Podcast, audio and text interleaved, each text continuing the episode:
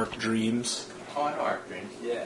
What- So we're I, I went went ahead and set it up. So we're live again, guys. We're live. Um, we may have a little bit of uh, interruption because my roommate Finchy is going to coffee. Actually, he's going to go meet up with Brian, um, and uh, his sister is supposed to be coming over. So we may have a bit of uh, a bit of uh, interruption, but. Um, I guess we'll just work through that, okay? Um, let's see here. Okay, I guess to recap, I think we all actually, uh, There were Jason, two brutal self-defenses. Jason, you want to hand me that bowl, right? The blue bowl? This one? Yeah. Oh, let me actually no. There was a brutal self-defense and a uh, unwarranted murder. Brutal self-defense and unwarranted. murder. I'm glad you guys see it. I could be like Kevin and just like totally set you guys up. for that. yes, you, you. He rolls a twenty. He kills you. no. Um. Yeah. I wish just to recap. We when we left off. Um. We were, or we, you were. Uh, making your way to Blacksteep, you're basically about, you know, a day away.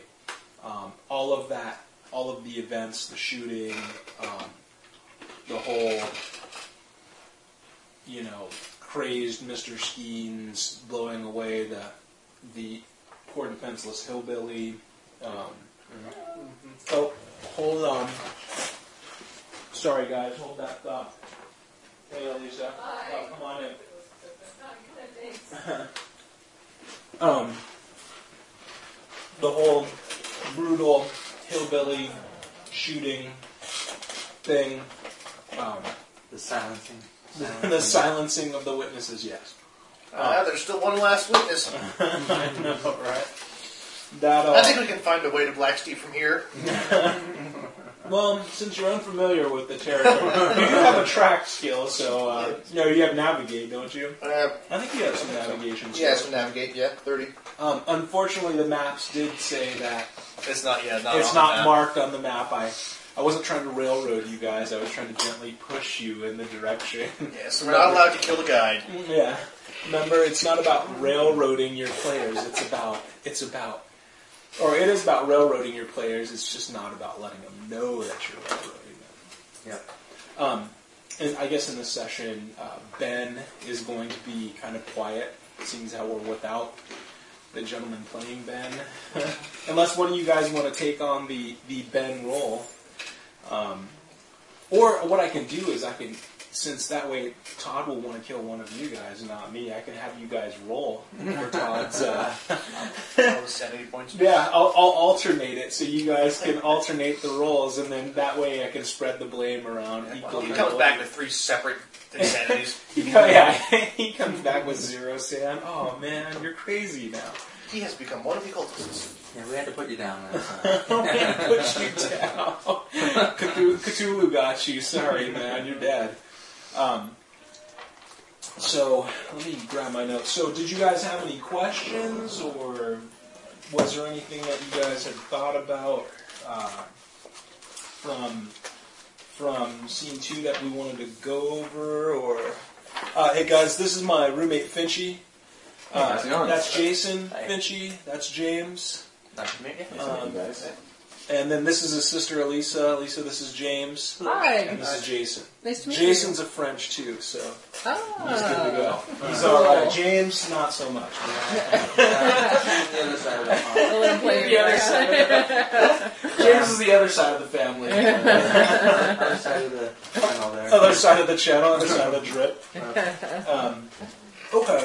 Well, you guys, you guys have any questions, or is there anything that I can clarify in terms of from this session to last, or? My camera has flash, right? Uh, no. No? I don't. I, I could look that up, but I don't think that the old Sure Shot cameras had flashes. It, let me check though. This, if my computer will actually, Chrome will actually start up for me. Um, you could do something where you know you could jury rig some kind of lantern or uh, you know, some sort of light source.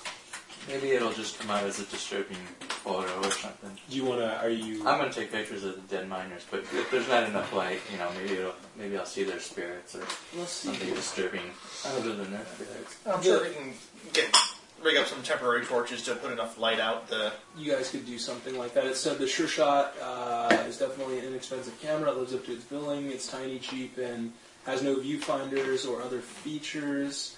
It's nothing more than a 3 by 3 by 3 and 7 eighths polished wood box with a meniscus, meniscus lens, a simple spring shutter at one end, and a removable back for 2.5 by 2.5 glass plates. So But the exposure is based on how long I leave it open.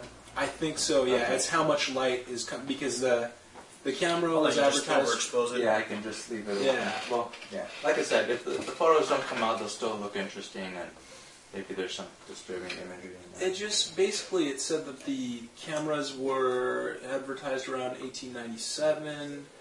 Uh, although advertisements proclaim the camera made two by two photos, there are no examples of this format. Blah blah blah.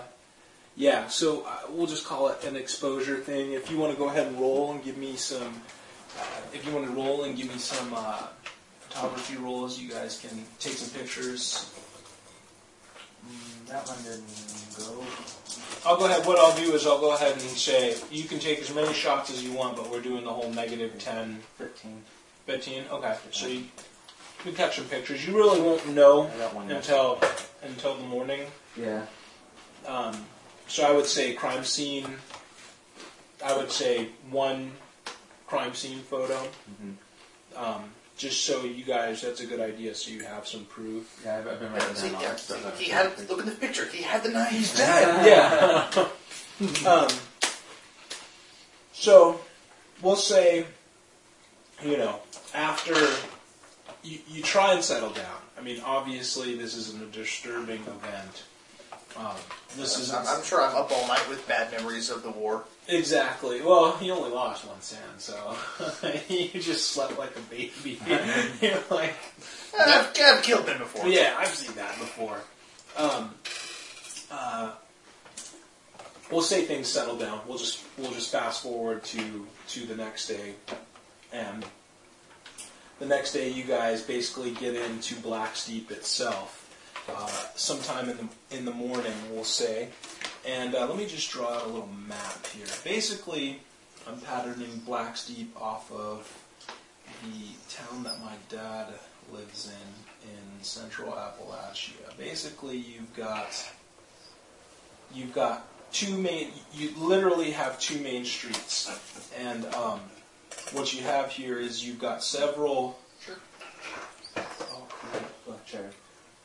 Uh, I will take one of those from you, James. I don't- Yeah, black cherry would be awesome. The root beer's kind of, has kind of a licorice flavor. So You know, I couldn't I'll try it. it's not like any very good root beer. Um, I should be in the garage. I couldn't find the box. Yeah, I forgot to bring. I was thinking about bringing a thing of Barq's, but I forgot about it. No worries, we got we got the technology here. There's some other buildings here that I probably am forgetting here because I haven't really reviewed my notes. But basically, you know, in 1906, y- you you didn't really have, in with the exception of put this out here so you guys can kind of reference that. All of the buildings in this particular town in Blacksteep are all made of um, brick typically white brick or, or red, your typical brick buildings uh, who have kind of faux marble edifices. If, if you imagine um, kind of like some of these pictures here where you most of the period buildings were made out of brick. All of the great stately Oh, manors were made out of brick. Um, Which one has a dynamite in it? what's that? Which one is a dynamite in it? Yeah, so that's gonna make sure that much harder to burn down when we uh, run screaming away from the cult. Which one? Run screaming? Did you say run screaming away from the kobolds? The cult. no, I know. I'm just messing with you. They could be kobolds. We don't know. You guys would want to kill them. They would like be so cute. They'd drive you insane with their cuteness. You'd be like, ah!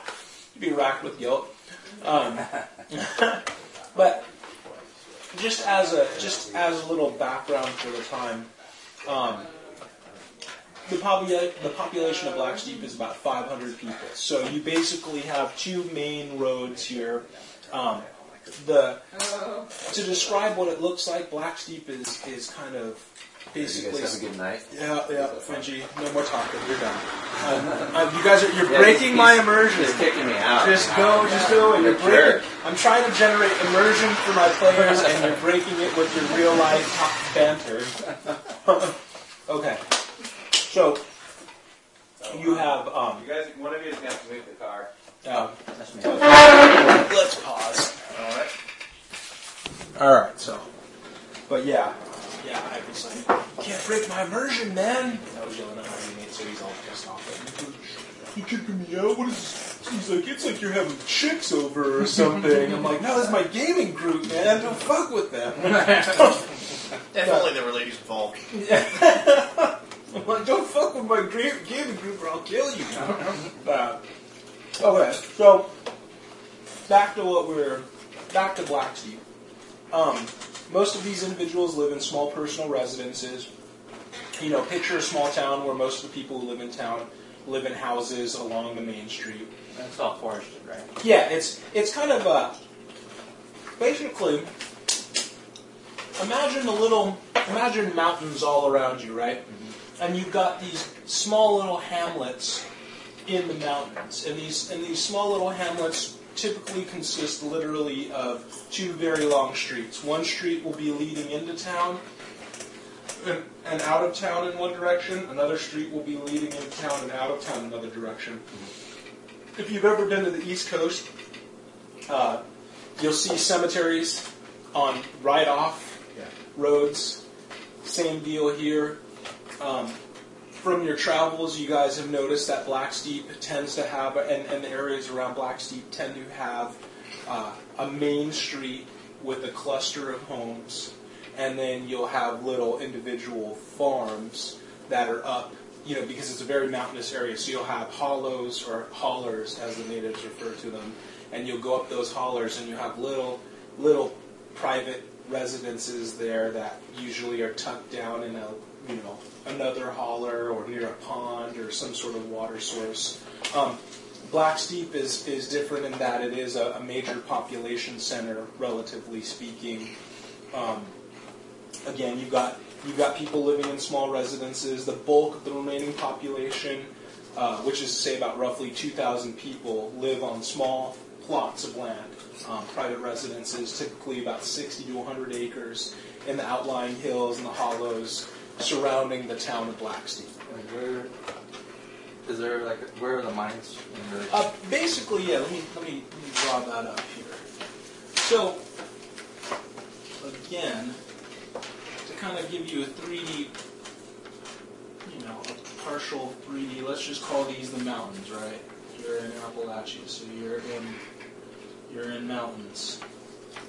Now, you know, you have the little towns like Trammell. You guys basically came from Knoxville. You kind of came through the mountains, through these little these little towns, and you've got we'll just call Blacksteep right here, and then you have all of these little private residences and stuff surrounding Blacksteep, all these little basically farms and residences, and off in this direction, we'll call this. Uh, let me get my spatial orientation: west, east, north, south. So off to the uh, northeast, in the mountains itself, you have the mines. Um, we'll get to that. Can we see the mountains from the town?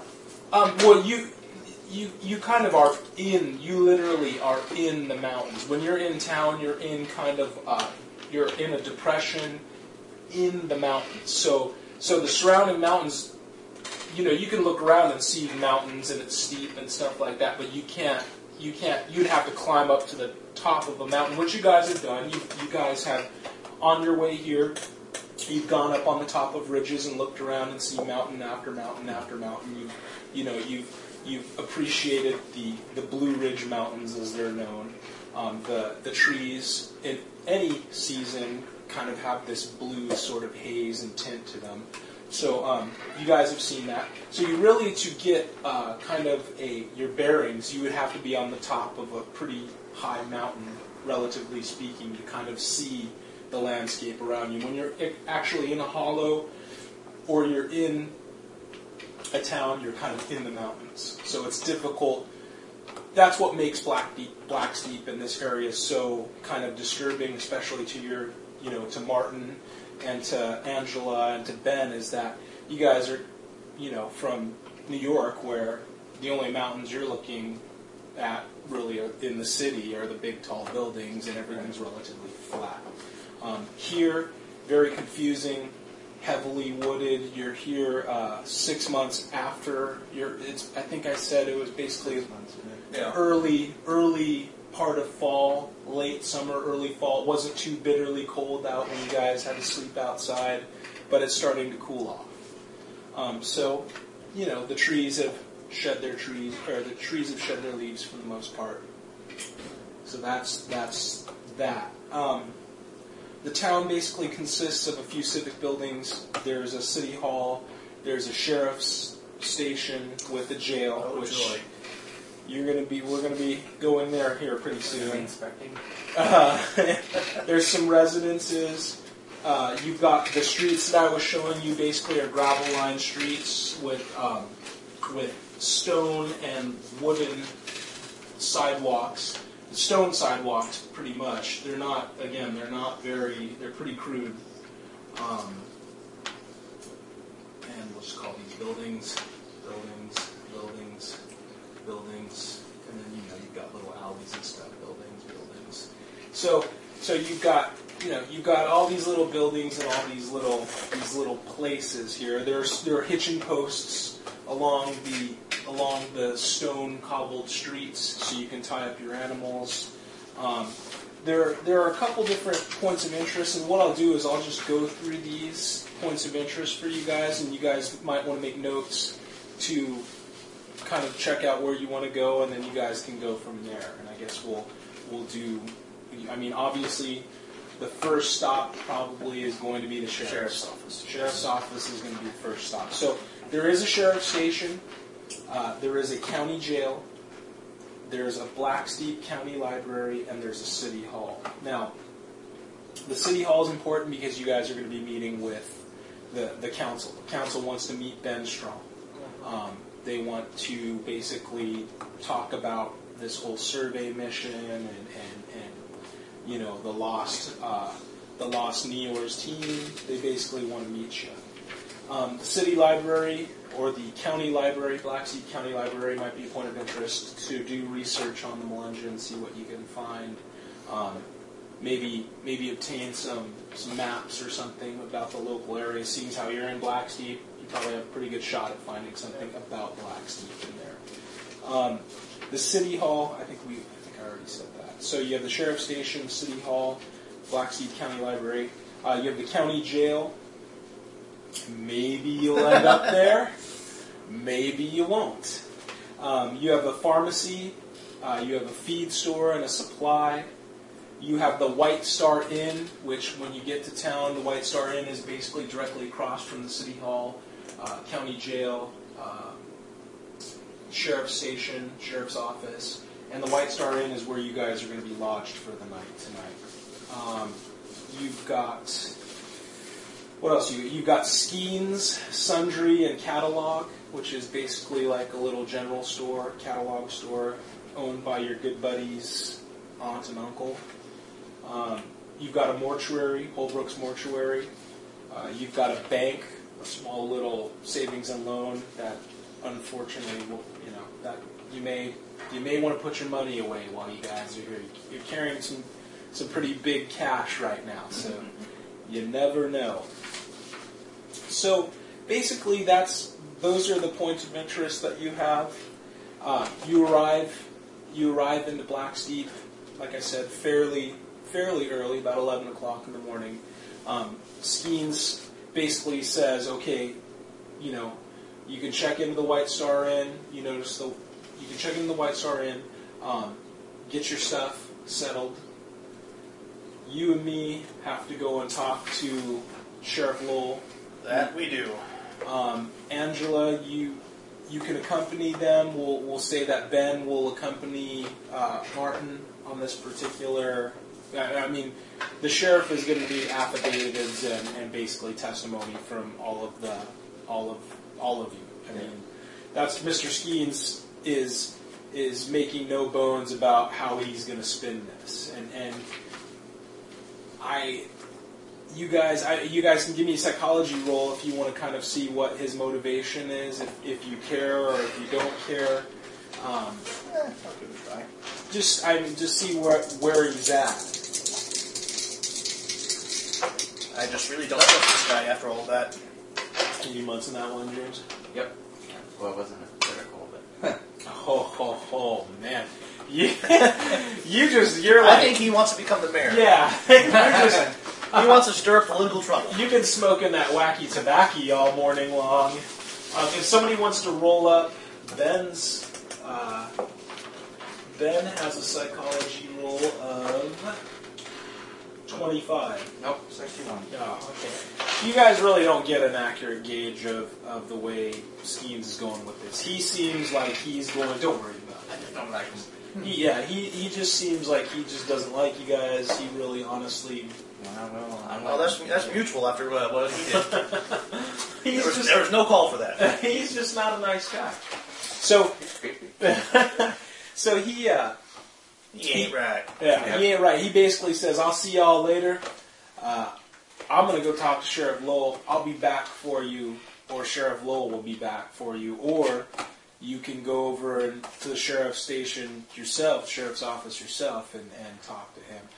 Uh, you will have to meet with the council. Ben, the council wants to meet with you and your team here at about four o'clock in the afternoon. They get done at about five. It is a weekday metagame. Uh, role playing aside, it's it is a weekday. Uh, their office their office hours obviously five o'clock is when they call it quits, like most people. Um, Skeen says that they'll want to see you. You'll have to check in with them. Hopefully, your legal troubles don't keep you because the council does not like to be waiting. You, you time is of the essence. They want you to get get to work. They want this report from from Mr. Fancy Professor Boy over here. So uh, I'll be back for you here in about an hour. Yeah, I think I better head straight to the uh, sheriff right away. First, first thing in town. Okay. Otherwise, it'll, it'll, I think it'll look a bit bad on me.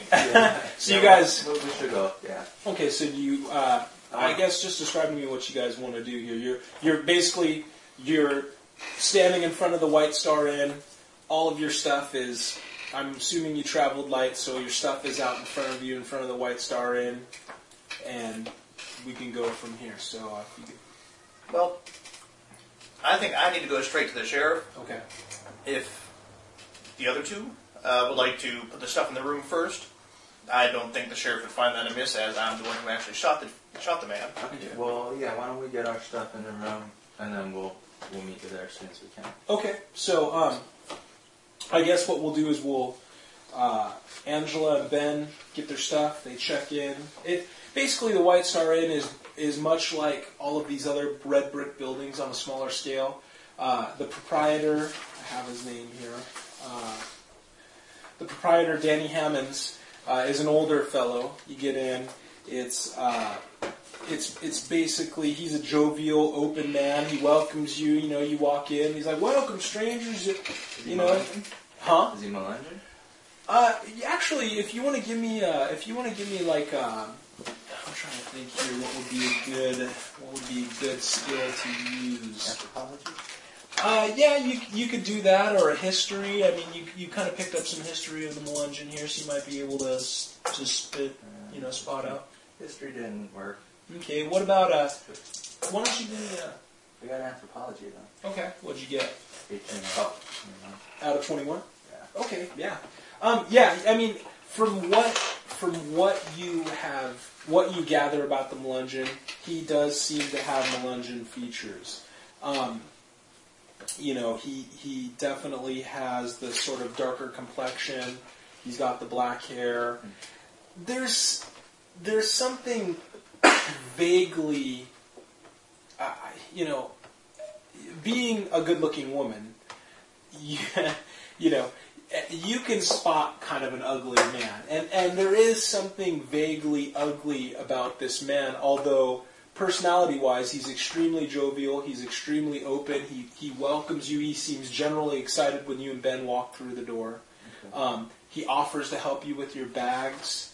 Um, he he definitely he definitely just seems uh, uh, very open to strangers. Now he does he does tell you. I, I mean, do you want to? How do you want to engage him, Angela? Do you? I, I mean, I guess maybe we could role play this out. Do you have any questions for him? I mean, I, I just kind of wanted to see because I mean this is the 2nd Mhm. If this is the second one, then I kind of want to gauge what the range is as far as compared to Skeens. Did you want to? Now, are they all crazy, or is it just Skeens? Yeah. Well, he seems. I mean, from what you've gathered of Skeens thus far, um, he seems, you know, uh, more jovial and more, more open. Did you have any particular questions you wanted to ask him? Did you? Uh, Did you? am I at? Yeah. Are you from around here?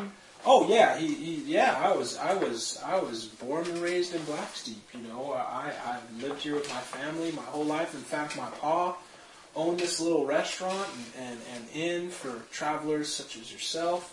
Uh, my pa fought in the Civil War. He fought for the South, of course. Uh, he, you know, he uh, he basically tells you that he tells you that Blacksteep is is a relatively small place. Um, he lets you know that most people who are born in Blacksteep and come from Blacksteep tend to stay in Blacksteep. Um, you know, he, he basically tells you that Skeens feller, he's uh, he's he's he's not exactly a ray of sunshine. You know, I, I think I think you I think you and, and, and your good friend here uh, have have kind of gathered that already. Um, he does seem like ignorant of the shooting. So he doesn't know about the shooting yet, but but he, you know, he Oh, that'll change. he does he does indicate that that Skeens is not a nice guy. Okay. Um, that's good. I'll, I'll, I will be nice to him, and I may want to ask, talk to him later. So. okay, okay, yeah, you guys definitely. I you know, I mean, he he's open to it. He said, you know, uh, if if you if if you uh, you and, and, and your your team want to want to come back and and and have uh, some supper here, my my wife and I, uh, Miss Mrs. Hammonds, she'd be more than happy to cook you some supper and and you guys can bed down for the night. I know you got a busy day ahead of you. What's his name again? Uh, his name is Danny Hammond. Okay. So he basically he assists you with your belongings. Uh, he gets them up the stairs for you. Obviously, each of you will get a separate room. Um, this again will be paid for. You, it, you know, he says that the council's paying for this, so don't worry about money. Uh, they they basically have given you carte blanche, however long you need to stay here. He doesn't use the term carte blanche. A that's a metagaming in game. you guys get that. We're not paying for it. You're not paying for it exactly. All right. Well, well, I will uh, politely excuse us, Okay. and uh, we'll get the stuff in the room and try to catch up with it as soon as. Okay. So what I'll do is uh, we'll basically we'll basically do this here. So Martin, you obvi- I mean, you do have your weapon. You do have your sidearm on you. I, I don't know if do you want to take your sidearm into. Do you want to carry your sidearm with you? I mean, obviously you have your Spanish Mauser, so I'm going to go ahead and assume that you. That I, I would have left with the Okay. luggage Okay. Okay. because I don't want to be carrying a rifle down through town. Now we're in a- slightly more settled area. yeah. Um, so you, obviously, we'll just say that you know you have your coat on, and you kind of pull your coat over your sidearm a little bit, so it's not so pronounced. Just put it in my purse. I carry your Mauser. yeah, your Spanish, your eight foot long Spanish Mauser. I should Scott Glancy out. It's a here. purse of holding. It's a- yeah, it's a bag. You put it in your bag of devouring, uh, your purse of devouring.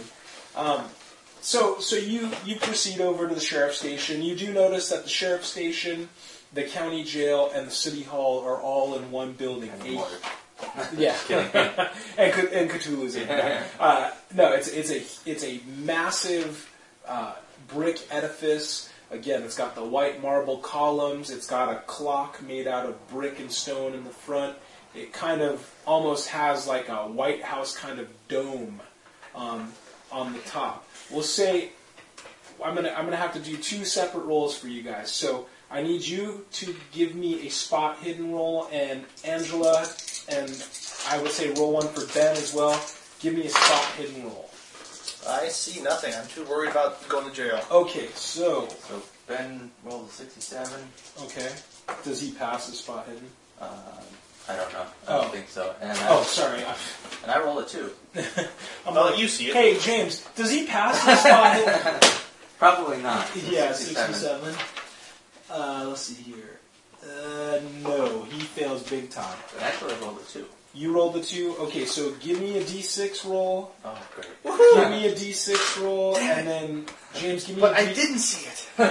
give me a d6 roll. I roll. always roll a 6. Oh, seriously? So divide that by two, and that's how much sanity you Okay, lose. Ben rolled a 2. And of course, he gets he loses one sanity. I sanity. got a five. So you lose two sanity. So you notice this completely. Oh, let me write this down for for he loses two sanity, so he's down to sixty-five. Uh, I'm winning the race. Right? I'm at uh, 50. So am I. oh, nice! this is gonna be awesome. Uh, so so you notice when as you as you walk up to this building, you notice. Um, I'm trying to think of the term for it. Basically, like there's a frieze, or like uh, there's there's this piping. You know, um, if have you ever seen like Capitol Hill? You know, the triangular face of the building, how it has little symbols and stuff etched into Yeah. this. As you walk up to this city hall building, you spot your eye kind of looks and, and you kind of realize with this really this this dread again you will never get used to seeing the That symbol I take a picture. okay you want to set up your camera and take a picture of that Yeah. okay go ahead give me a give me a photography roll. Taking pictures while I'm being tried and executed. I'll take a picture of that too. uh, that one didn't make it. Uh, negative 10 now Alright. That one didn't make it. so negative 10 20. now we're negative 20 Negative 20. Uh oh. I just can't, it's too freaky. I can't take you're picture. so you You're are so, yeah, Yeah. you're so disturbed and so rattled by this Yeah. by this blatant I want to make a note, though, that, you know. Okay. Point of interest. to come yeah to come back Yeah, I, I'm sort of being a bit more hesitant now about turning So, yeah, in. as but as you're walking up to the building, saying, "You know, I'm going to make this right. I'm going to Yes. turn myself in." You see these, you see these subtle etchings in this in this decoration, and you you begin to spot the the symbol. You begin to spot that tattoo that was on that you've noticed throughout your journey to Blacksteep, and and as you kind of stop because you're like, whoa, you know, this is trippy. You start to see it repeating everywhere in this motif. Kind of like, uh, imagine the Rose Castle in Scotland. Have you guys ever heard of that? Where the motif are roses inside the this actual castle. They're carved and, and, and they're hidden inside other motifs. When you begin to examine this thing, you start to see the symbol hidden in other motifs. And it's the effect, obviously, Angela is so freaked out that she can't take a picture. She's just like, Ugh. and you know, Martin, you're obviously like, We uh, haven't even talked about We don't even know that we're. yeah, you don't you don't know this yet. And Ben Ben's just like, you know, Ben's pretty rattled because Ben has never seen a man get blown away before. I mean, you, you guys Yeah. literally saw a man's head blown off of his body the night Oh, yeah. before, so so it's disturbing. Um, Ice cream. ice cream. you set up your picture, and you notice as you set up your picture, though, as you set up your camera, because it, it's relatively quick. It's a relatively quick process. But as you stop in front of this building and take the shot, you start to notice people are looking at you, and and they're they're kind of looking at you, kind of cross-eyed, like, "What's this person doing, taking a picture?" Because I mean, you're physically a very good-looking woman and a physically big, tall, a tall woman. So they're just kind of like, "What's this stranger doing, taking pictures of our buildings?" That's that's kind of what you're thinking in your head. Um, yeah, not not so good. So you meet Sheriff Lowell. Uh, Martin, you walk in, and standing there is a is a big, physically large man. Um, if you give me psychology or a, um, uh, a uh, history or an anthropology roll, if you want to just roll and uh, get lucky. I might. I have a 20 in history, so let's Okay. see. Oh, No! Well, I, I just want you guys to roll dice just to make it interesting. You you kind of see He's just a guy. He's just a guy, yeah. You don't notice anything remarkable about him. You could try, if you wanted to try an anthropology roll, I don't, what's your base chance on that? One? Oh, nice. Better, but no. Yeah. Okay, how about a know roll? Why don't you give me a know roll? That might be a better judge of. 65%. Yeah, there you go. Oh, man, you crit that. Yeah, the idea is like, boing! It goes off, the light bulb goes off. This off. is the center of the Melungeon activity. Yeah. Maybe he's Melungeon. Yes, exactly. Big, amiable man, uh, large, looks physically strong, but he does have the Melungeon characteristics that guys have encountered here in Skeens. Again, a vaguely sort of ugly look. It's hard to describe. It's it's a it's it's a very unique look. It's like It's in the soul. it's you you can't put your finger on it, but but there's something just not right about this guy. But he is amiable. He sits down with you and he says, "I heard you had some trouble uh, last night, and um, I trust." Uh, I've been. Mr. Isaacs has, has sent your credentials, your team's credentials ahead of you. Um, uh, he he's briefed me on on your visit here, so I do understand that you are uh, uh, a rough gentleman, a little rough around the edges. Uh, I, I know how to handle myself. okay. Uh, you want to tell me what happened last night?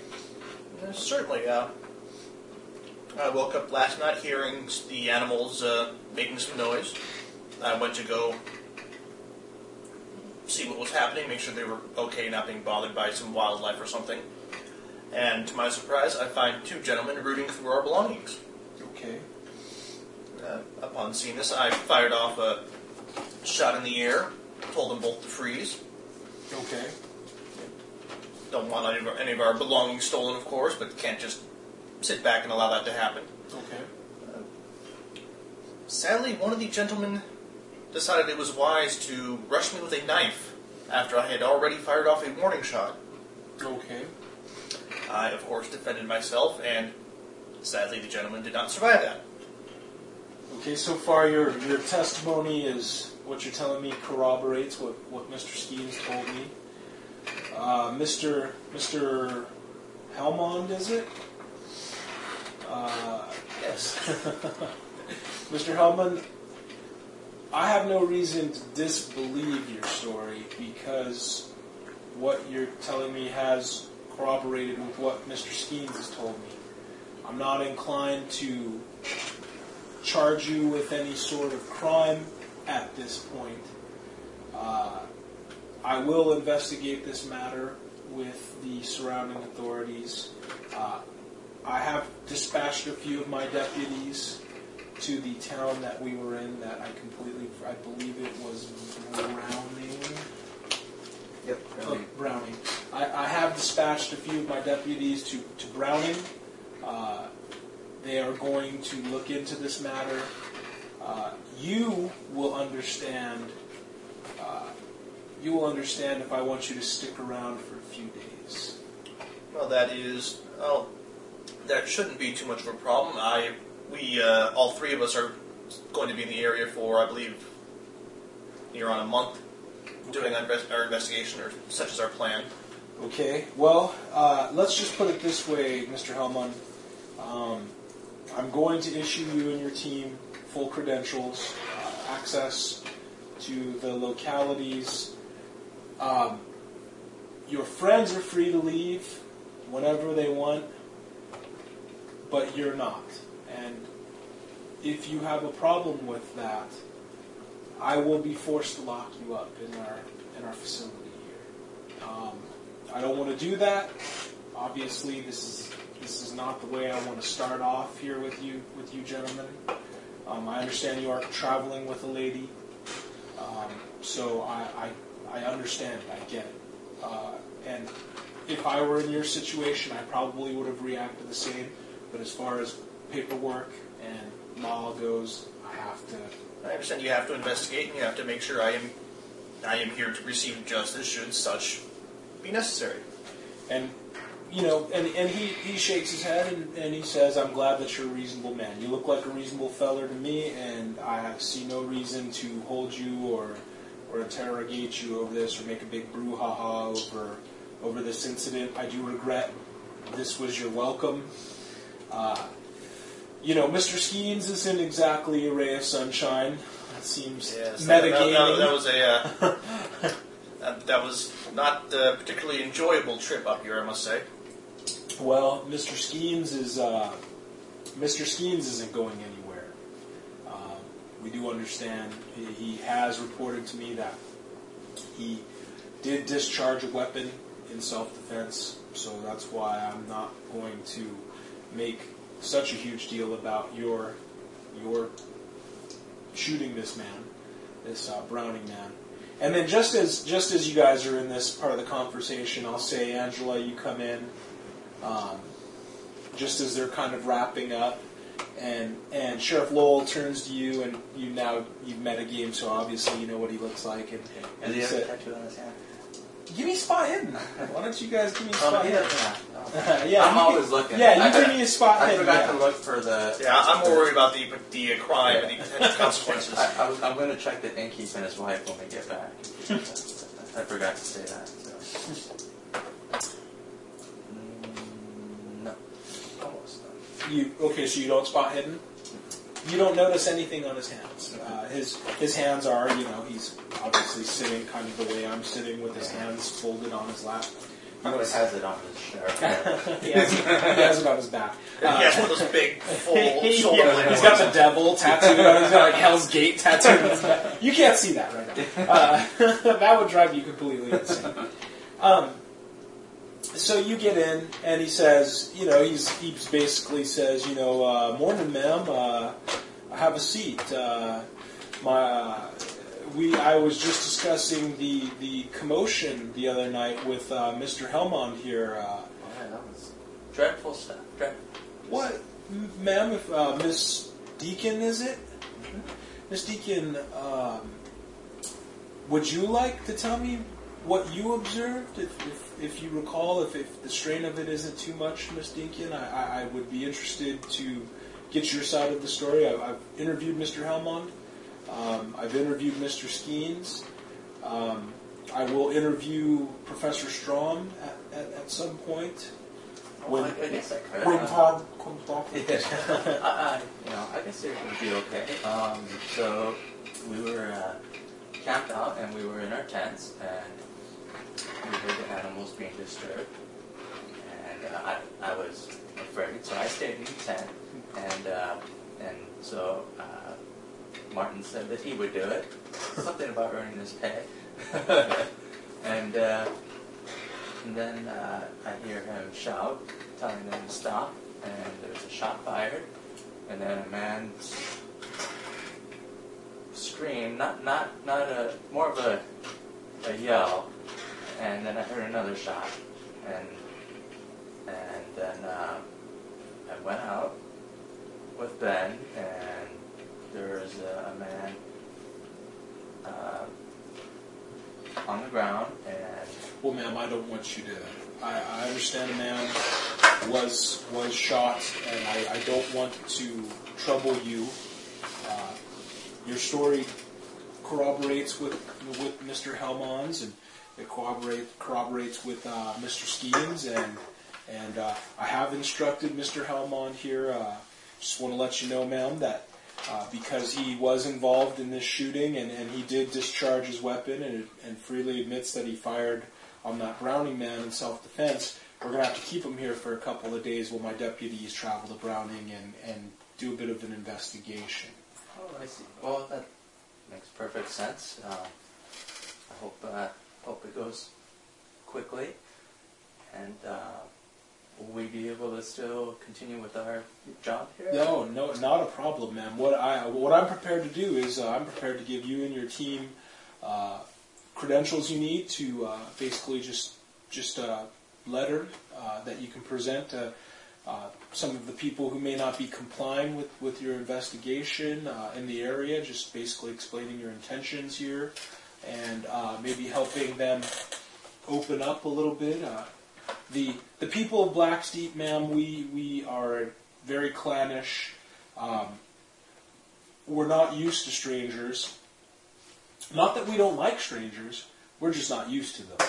Uh, you you you you will understand our position, ma'am. We, we, we are a closed community of sorts, and, and we, you know, we, we like our solitude and we like our peace. Uh, but however, I, I will, uh, the, the Black Steep uh, Council, the council has instructed me to kind of show you around. Uh, let me let me tell you what I know about the NEORS team's disappearance, ma'am, and, and, and Mr. Helmond and, and Mr. Strom. I, I want to give you the the reassemble the bare facts for you. Um, I was personally involved in the in, in investigating their disappearance. Um, I will provide you with uh, with basically a rough map of their campsite.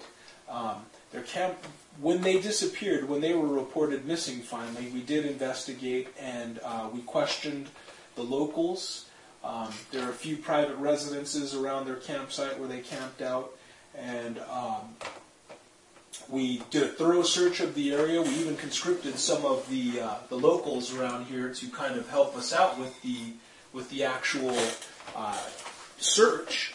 And we didn't turn up anything, but we do want to give you the opportunity, or I, I want to give you the opportunity uh, to go ahead and check out the campsite. And, and um, it's a bit degraded now, you know. It's been several months. Um, Uh, did you leave everything you found there, or did you pack up their equipment and store it somewhere? We- personal effects. We we we packed up most of their personal effects. Um, I'm still waiting for uh, Mrs. Williams, uh, Professor Williams' wife, uh, to to release those belongings to you guys. Um, I'm hoping that I'll receive some sort of authorization here in the next couple of days. We did send out a dispatch to. Uh, I, I instructed Mr. Isaacs to contact uh, Mrs. Williams, and hopefully you're, uh, you you will be able to take the team's personal effects with you when you conclude your investigation here in Blacksteep. I have not received permission for that yet, but but I'm working on it. That's the ticket. Is there any way we can look at it? Uh, Well, Ms. Deacon, uh, technically, because the site was a crime scene, it is evidence, it is county evidence. Uh, unfortunately, judicially speaking, that would probably be outside my ability to grant you access to those personal items. Uh, I know that it would be critical for your investigation. Uh, oh, go ahead. I, I'm sorry, I didn't mean to. oh, well, without uh, without permission from Mrs. Williams. And Well- Ben didn't get a letter before he left, did he? Well, ma'am, I would love to help you out. I, I understand. That's that's that's fine. That'll that can be dealt with later. Suppose. Yes, we'll, we, we can wait a few days for some telegrams to uh, make their ways back and forth. And then get Exactly. his permission. Exactly, exactly. We just have to wait for the initial official permi- permissions, and we will uh, we will release those items to you, and uh, you'll be free to examine them.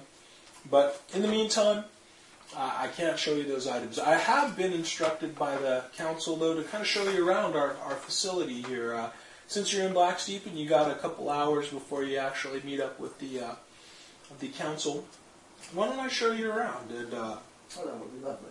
all right, Sounds good. uh, he, you know, he he he basically uh, he he goes on to tell you that he does go on to tell you that the the campsite was discovered unmolested, and many of their personal possessions of the of the NEORS team, of New England Occult Research Society teams, uh, possessions were discovered in their tents.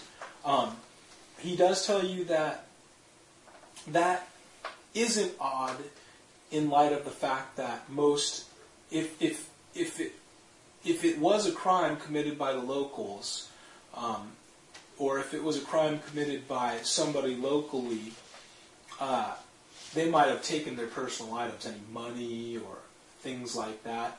Um, if it wasn't, you know, basically, maybe you know, it, it was just remarkable to him that they did that they found their their campsite unmolested.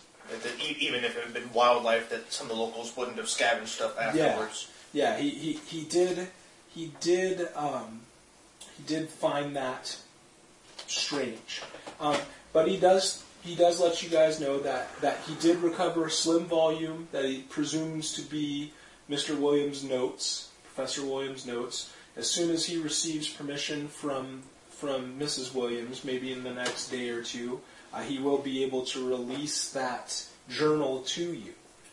Uh, By the way, um, I assume Ben's gonna keep all his notes on his persons and not it in there. Oh, yeah. So Yeah, we'll just say that Ben has a little slim volume as well that he's he's Uh, keeping his notes in. Did the sheriff identify who the other two gentlemen with the professor were?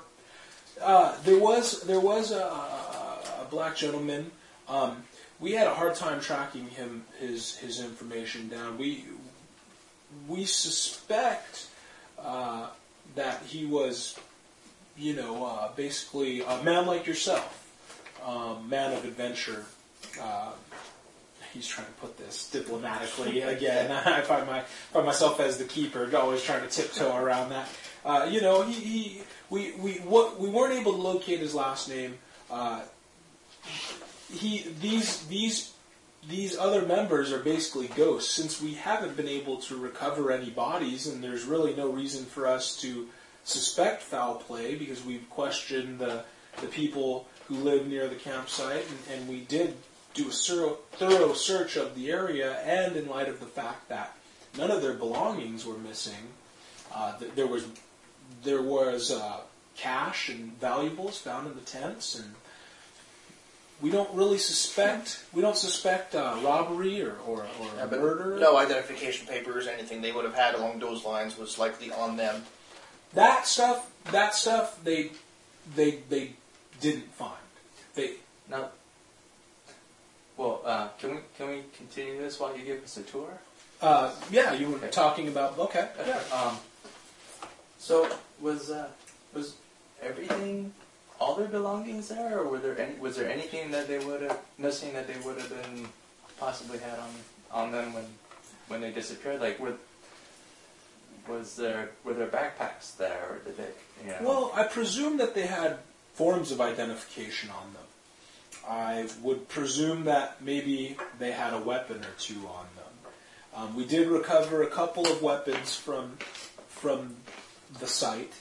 Um, we didn't recover any hand weapons. We didn't recover any pistols. We did recover a shotgun and a rifle. Um, so I presume they did have some sort of sidearm, uh, some sort of firearm on their person.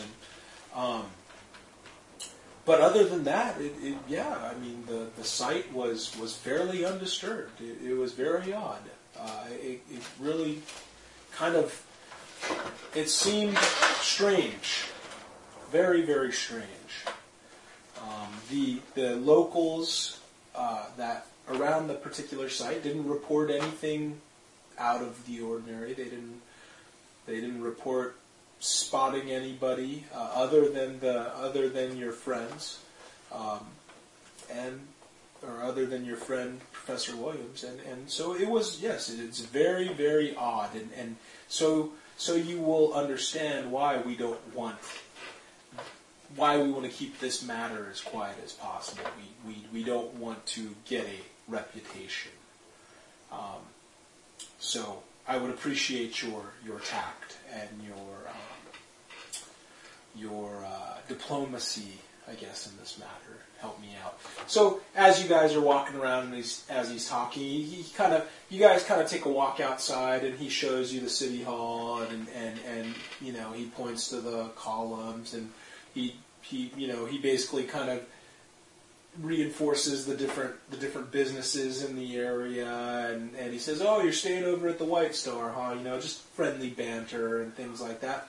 And then he takes you into the uh, into the actual little county jail. And uh, the county jail is basically a small little red brick um, edifice attached to the sheriff's office. It's kind of built in. You access it through another door, though. Uh, and he takes you in there, and there's uh, you know, there's there's uh, there's a couple cells there, and there's a deputy sitting at the desk there. Um, why don't you guys give me a psychology? You can look for them this time. This is a psychology. Well, failed anyway. Okay. Failed. Uh, let's see what Ben gets. Let's gets. see what Ben gets here. Ben's got a. He rolls a 21. Ooh. I know that's a pass. You want to see? Yeah. Oh yeah. He passes it. So, as you guys walk in, you notice the deputy perks up. As you guys kind of walked around with with uh, Sheriff Lowell, you notice there are a couple people passing by, and they seem to kind of perk up and they respond to him as a man who's well liked and respected. You can tell that that people respect him and, and they like him, and he seems like you know he doesn't he doesn't seem like the kind of typical like oh there's a cop. He seems very well liked, very well respected. They know him, they engage him. The deputy is the same way. Uh, he shows you the he shows you the little the little jail there, and then he points out the city hall and he says, you know, that's where the council office is built into there. We've got records in there, you know, and then he, he kind of gives you again the little tour of, of Blacksteep and the little businesses, and he says, well, you know, Mister Mister Helmond, Miss Deacon, uh, Mr. Strom. Uh, I think our business is concluded. He hands you a little docket with your credentials, basically. So if you guys want to note those down, it's basically a, a leather folio, little leather docket, leather uh, attache. Um, you kind of look over the letters, and, and basically it's just a generic kind of form letter saying, you know, uh, by, authori- by authorization of the Blacksteep Council, you know, the, the following uh, persons have uh, have the right to investigate, to you know, obviously, basically what it's saying to paraphrase is, you guys can investigate. Obviously, you can't go kick doors down and stuff like that, but but you you are entitled to ask questions and investigate, and the locals should cooperate with you as as as much as possible. Hey, uh, Jason, could you hand me some of that kettle corn there? And there's some refills there, guys. If you guys want some more. Uh, oh, uh, if you guys want some more of that, feel free. There's also some refill on the on the chips. If you guys want some more of those chips and stuff, uh, feel free to help yourself. Um, if you get thirsty, there's some water also in the fridge. Obviously, the sheriff's not saying this, but um, does he, he takes us back to the city hall. yeah, he basically takes you back to his office. That. I'm gonna pull him. I said, "Sure, can I ask you a question?" And, and I want to ask this as innocently and just you know girly as possible. Give me an app roll. Give me an app times three. Okay. Or an app times four. Let's do an app times four. Uh, oh, app times four. Yeah, I make that. Okay, so you kind of bat your eyes. Okay. I want to ask what the what that symbol is. Uh, just like you know, it's such a curious symbol. I've never seen anything like it before. What is that? He looks up, and then he looks at you, and he kind of gives you a strange look. Like, he looks up, and he says, uh, Ma'am, uh, are you a bit tired from your journey, uh, your travels? Symbol, ma'am? I, oh, I, uh, Do I need to make a sanity roll for that? I think you probably should. Great. No. Holy crap. what did you roll? 98. Oh, man. Give me a d6 roll. Okay, I ain't rolling that die. Oh. Five. Oh, that is bad news. You lose five sanity. Oh, so that's eight I've lost today. That is a critical, critical. Uh, actually, you you know what? You get and you've lost what eight in the span of we'll call it an hour. Well, e- even isn't it just five in one? oh, roll? five. Yeah, five in one roll is instant, instant short term insanity. So get, roll a d10, Oh, not this Miss. Deacon. No bugs, please. Two. Bugs again. No, this is going to be interesting. So, as he's looking up at the, uh, as he's looking up at the frieze, and he looks at you, and he looks back up, and he's trying to be as gentle and as amiable as possible. You flip out. He's He- basically saying there's nothing. I he's don't know what saying he's talking saying there's nothing there, and that's when you just snap. You you you were so disturbed by the picture of of, of you were so disturbed by this thing, this coincidence, that you couldn't get the picture right. Now he, the sheriff's saying there's nothing, Nothing there. there. So two on the short term insanity is flees and panic. So I you will return back. I will run to yeah, the inn. you literally, you, you're like, Ugh, and then you literally just run across the street, and and as you're as you kind of do a little short run across the street, you know, uh, Ben and, and Martin are looking at you like, uh, Yeah, I'll, I'll what's your share- reaction? But, you know, uh, She, she's not quite right. Ben might be like, you know, I think the I think the trauma of the previous evening. well, give me a know roll. Give me a know roll Um, because I, I will look up at the thing to see if I see the symbol up there, though. If it's her seeing things, going more off the deep end, or if it's just the sheriff. I mean, give me a pretending. sanity roll. I make a no. I made my know roll. your ESP, your your your psychic sense picks up, and you know something is not quite right here. you get you you know you touch you touch that that place that we talked about. Yeah, the one that I don't. So why don't you add five to your mythos? I fail. You fail. Okay, roll a d6 and divide by two. Ooh, that's two sand. And you add that to your mythos as well. You look up and and you realize and it's very very it's again it's a very very disturbing feeling to to see something to be psychically affected by something and then to look up and see it and then look back at uh, you know an authority figure who's telling you you're fucking nuts basically. That's what and you don't say anything to it but it does affect you. You kind of and, and the weird thing is martin starts to get kind of this feeling that he got when he was in battle and, and you see the horrors you know you kind of you start to have that same kind of that that existential dread you know like uh, I'm really not liking this town. well, you feel you feel this this this horror and this dread and this realization, kind of like when you were fighting and you you were in the Philippines and you saw people being shot and you saw their scorched earth policy, and and you really truly understood as a young man that you were going to die. That is that that feeling, that all-encompassing feeling of that existential dread on the deepest, most profound level. You don't So- want to be here. It messes with you. Yeah, I'm, I'm thinking whatever's going on, the sheriff's in on it now. Because I know what I saw. Do you know what you saw, though? I believe I did. your sanity is telling me something different. Uh-huh. What is your sanity at now, uh, James? Forty-five. Oh man, what's your mythos at? You got to be about a twenty in mythos. don't? Twenty-one. Oh wow, you are touching the dark Yeah. side right now. They're going to know exactly when to run away and survive while the rest of us are killed despite our uh, slightly higher sands. Just run when I run. Well, a- a- after your past behavior, I don't think that's. okay, there's a Cthulhu. That's a mythos, Cthulhu mythos. That's like a Mickey Mouse, the, Cthulhu, the Cthulhu Mickey Mouse. yeah, I gotta put some tentacles down. Uh, yeah, you gotta have, make it. There's like I saw this ad. It's like a plush. It's like a plush Cthulhu, basically. I have a little one. Oh, do you have the I plush Cthulhu? that. Yeah, no, you need to bring it next time. When I'm finished writing the uh, new scenario I'm working on for you guys, we could bring a little plush Cthulhu. Um, Uh, maybe a little later. Uh, do you keep up with Lar deSouza at all? Webcomic artist? Uh, he does two different webcomics. He's a caricaturist. But uh, he and his wife got sent by somebody. It's basically a knit cap where it's sort of ski mask type kind of thing, but it's got it's oh, nice. That's rad. All right. Don't break my immersion, man. No, I'm sorry.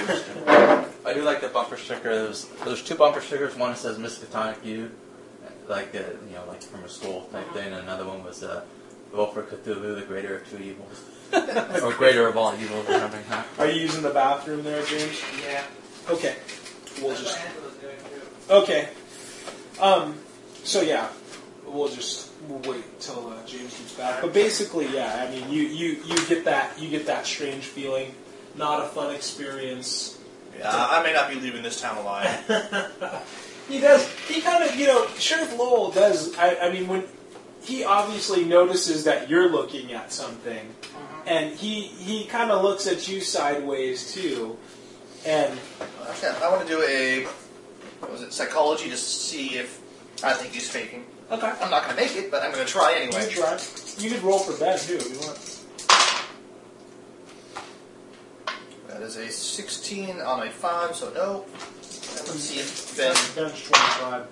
No, Ben doesn't notice. Whether or not You know. Ben. Ben's kind of like he. You know, when when Angela freaks out and runs across the street in just an absolute panic, Ben's kind of a little bit more concerned about Angela. So he he doesn't notice the interplay between you and Lowell, but you kind of look at Lowell. You're kind of sizing him up. like, what's, what's up with this guy? Yeah, and and. Probably not the smartest thing to do at this point. Well, your ability to size people up is fairly well developed in light of your past experiences. So, although you failed the psychology check, you, you're not, you can't really draw a bead on what he's thinking or where he's coming from. You do get the impression that maybe something is. I mean, obviously, you saw something, and he's claiming he didn't see anything. But if he's acting, he's doing a hell of a job. Alright. So, you guys, I mean, Angela's run back to the White Star. Ben is kind of turning to follow her. He, you know, he, he says, you know, thank you. Uh, you know, he basically get, you know, finds a way out and says, thank you, Sheriff Lowell. We appreciate all your help thus far. Um, so he kind of follows shortly thereafter. I'm assuming. Yeah, I'll, I'll, I'll make my uh, take my leave and, and You- go and try and calm down the poor panicked lady. Yeah. With That's her, right, her, right. her weak feminine mind. Right. um, I put the door on the, you know, jammed the door with the chair. you, I'm hiding under the bed. I just think Flees and Panic is so perfect. That was such a perfect Uh. synch- That was such a perfect gaming synchronicity. um, so you're kind of the last to leave, Martin, and he. You notice as you kind of just sort of amble off the street or amble away from him, you notice he turns around and he's standing there with his arms folded and he's watching you and he's watching he's watching the scene between Angela running and Ben kind of following after her and he's he looked at you and he, and and you notice you think you detect just the ever so slightest hint of a smile kind of a wry sort of smile sardonic smile plays the corners of his lips you wouldn't be able it's just a very very subtle facial gesture Yeah, I don't trust him anymore.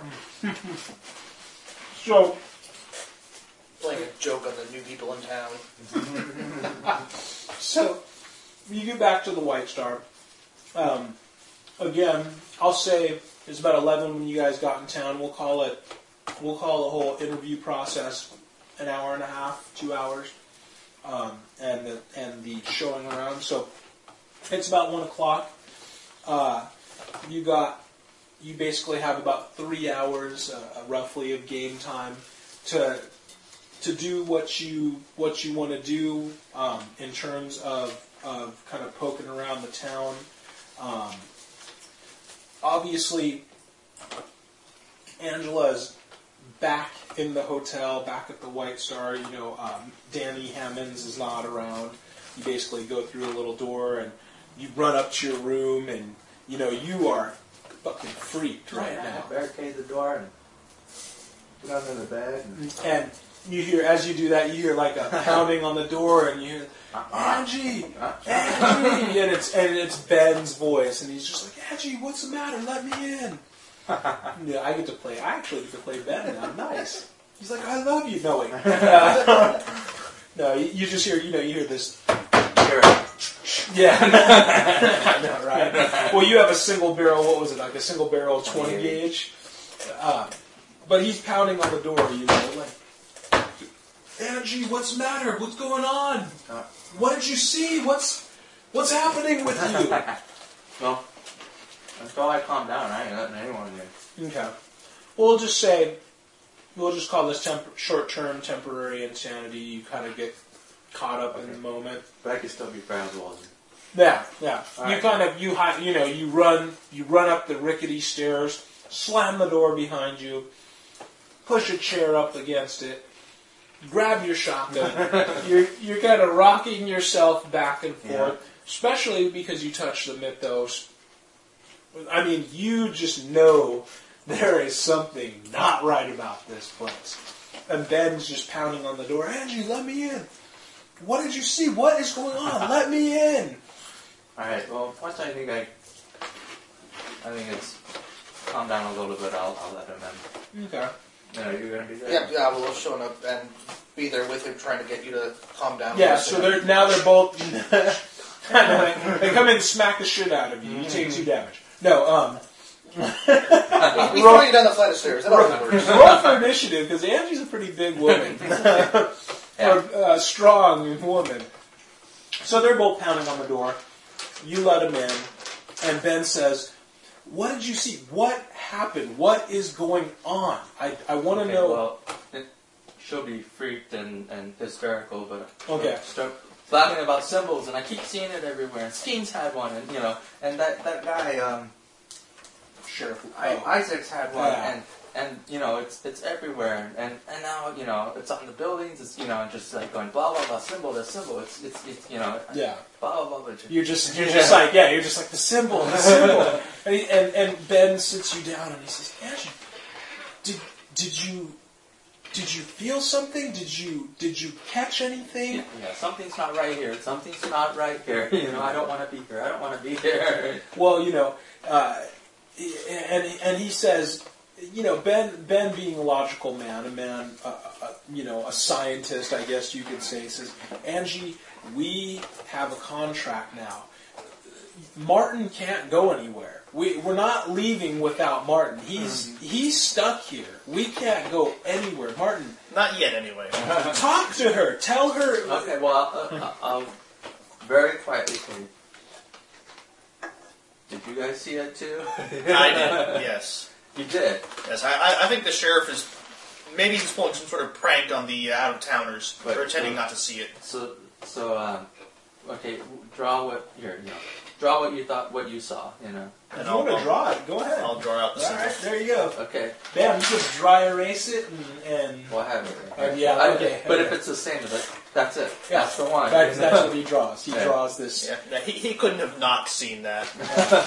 Ben, I, I, I don't trust him. That, that's not a kind thing to do to people come to town. well, you know, you notice that Ben, you, you notice that Ben kind of is. He, he didn't. He didn't. I'm sure he's seen it.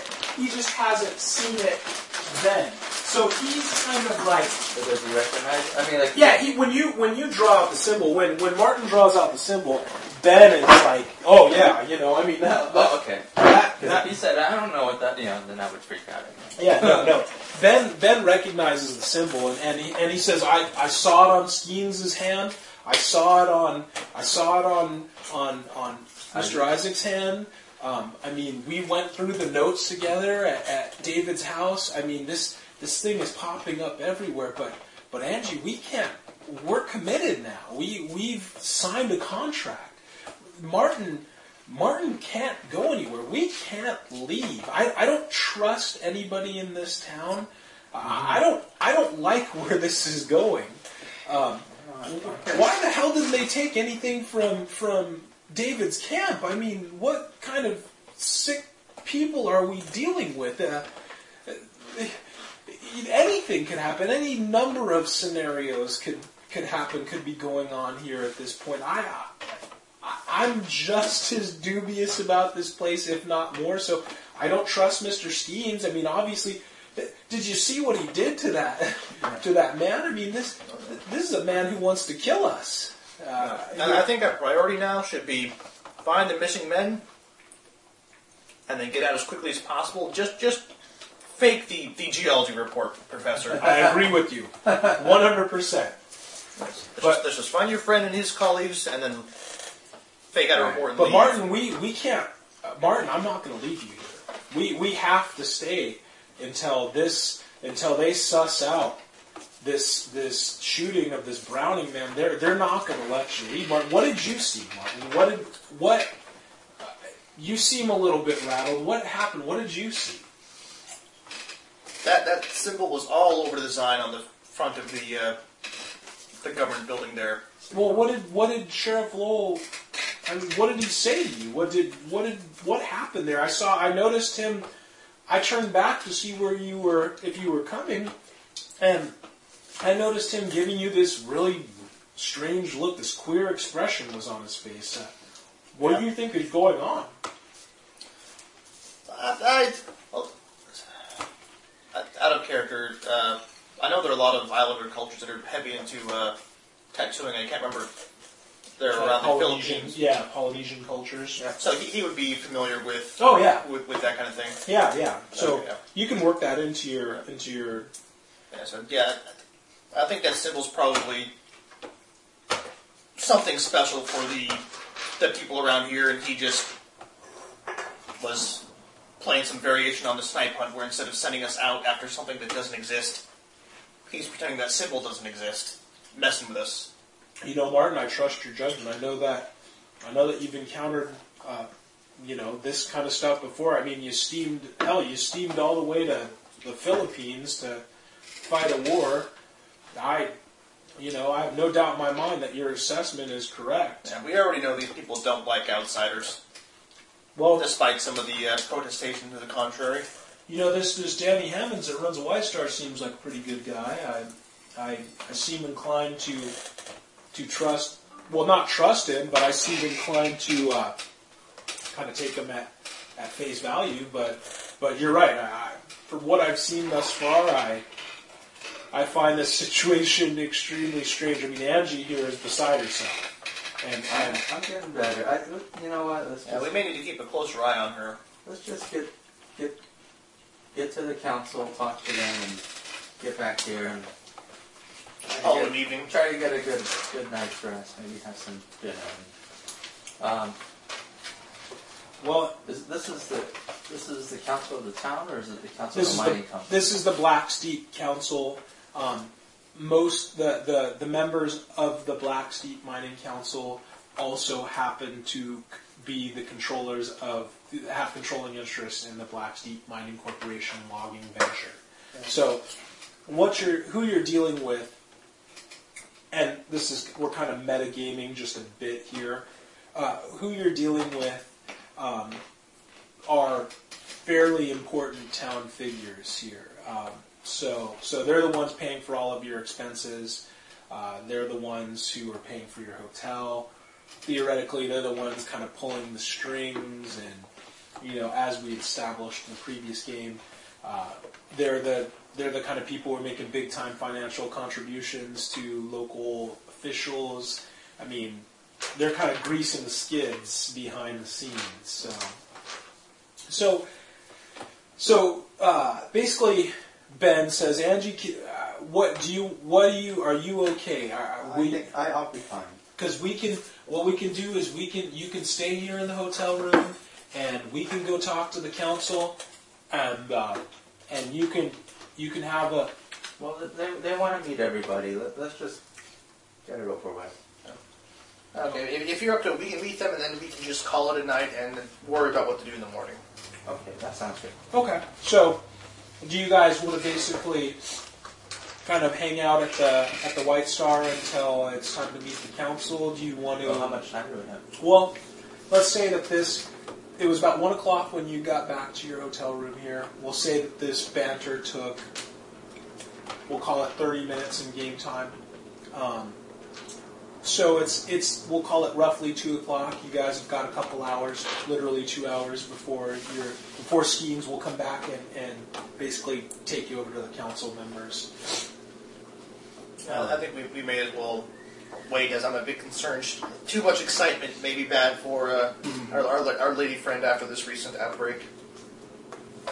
Normally I would disagree, but normally I would protest, but I would have to agree in this case. All right, so you guys basically you guys just you know hang out in your rooms and or hang out in the room and and unpack and kind of settle in and, and you know you know Ben gets his gets his uh, his nice attire, the same thing that he wears right now, ready. You know, you you guys might want to get cleaned up before you actually. I'll get cleaned up and try to do like some meditation.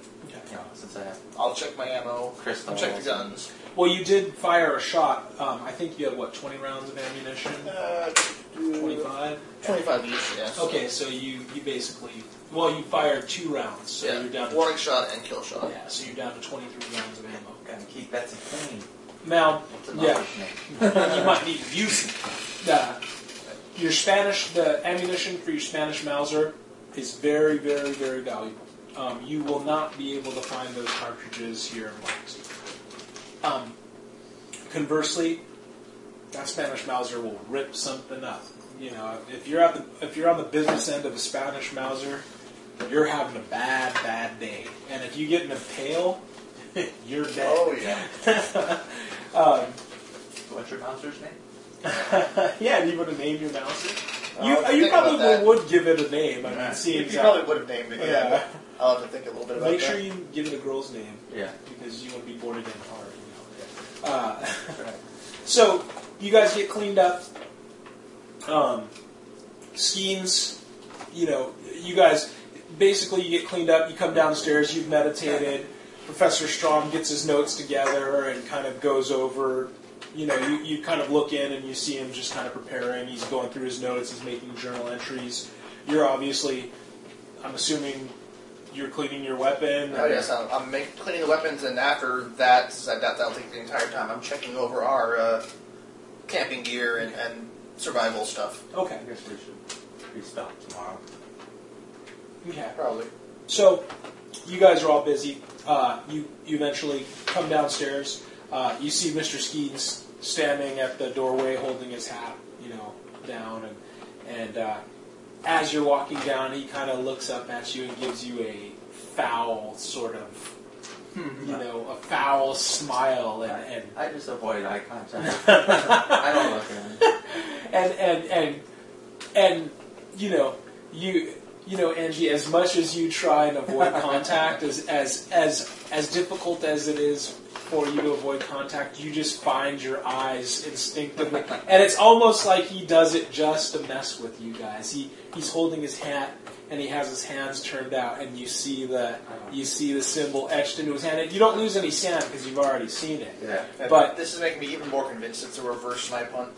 They're pretending that thing doesn't exist instead of pretending something does exist that doesn't. Well, you, you notice that he, he does have a definite bem- bemused look on his face, and he says, you know, I'm here to I'm here to escort y'all to uh, I'm here to escort y'all over to the uh, to the the council chambers. Uh, I have some very very important people who would love to meet with you fellers and, and ladies, and uh, they they definitely want to meet with you. Uh, you have some business, and, and you, Mr. Shooter.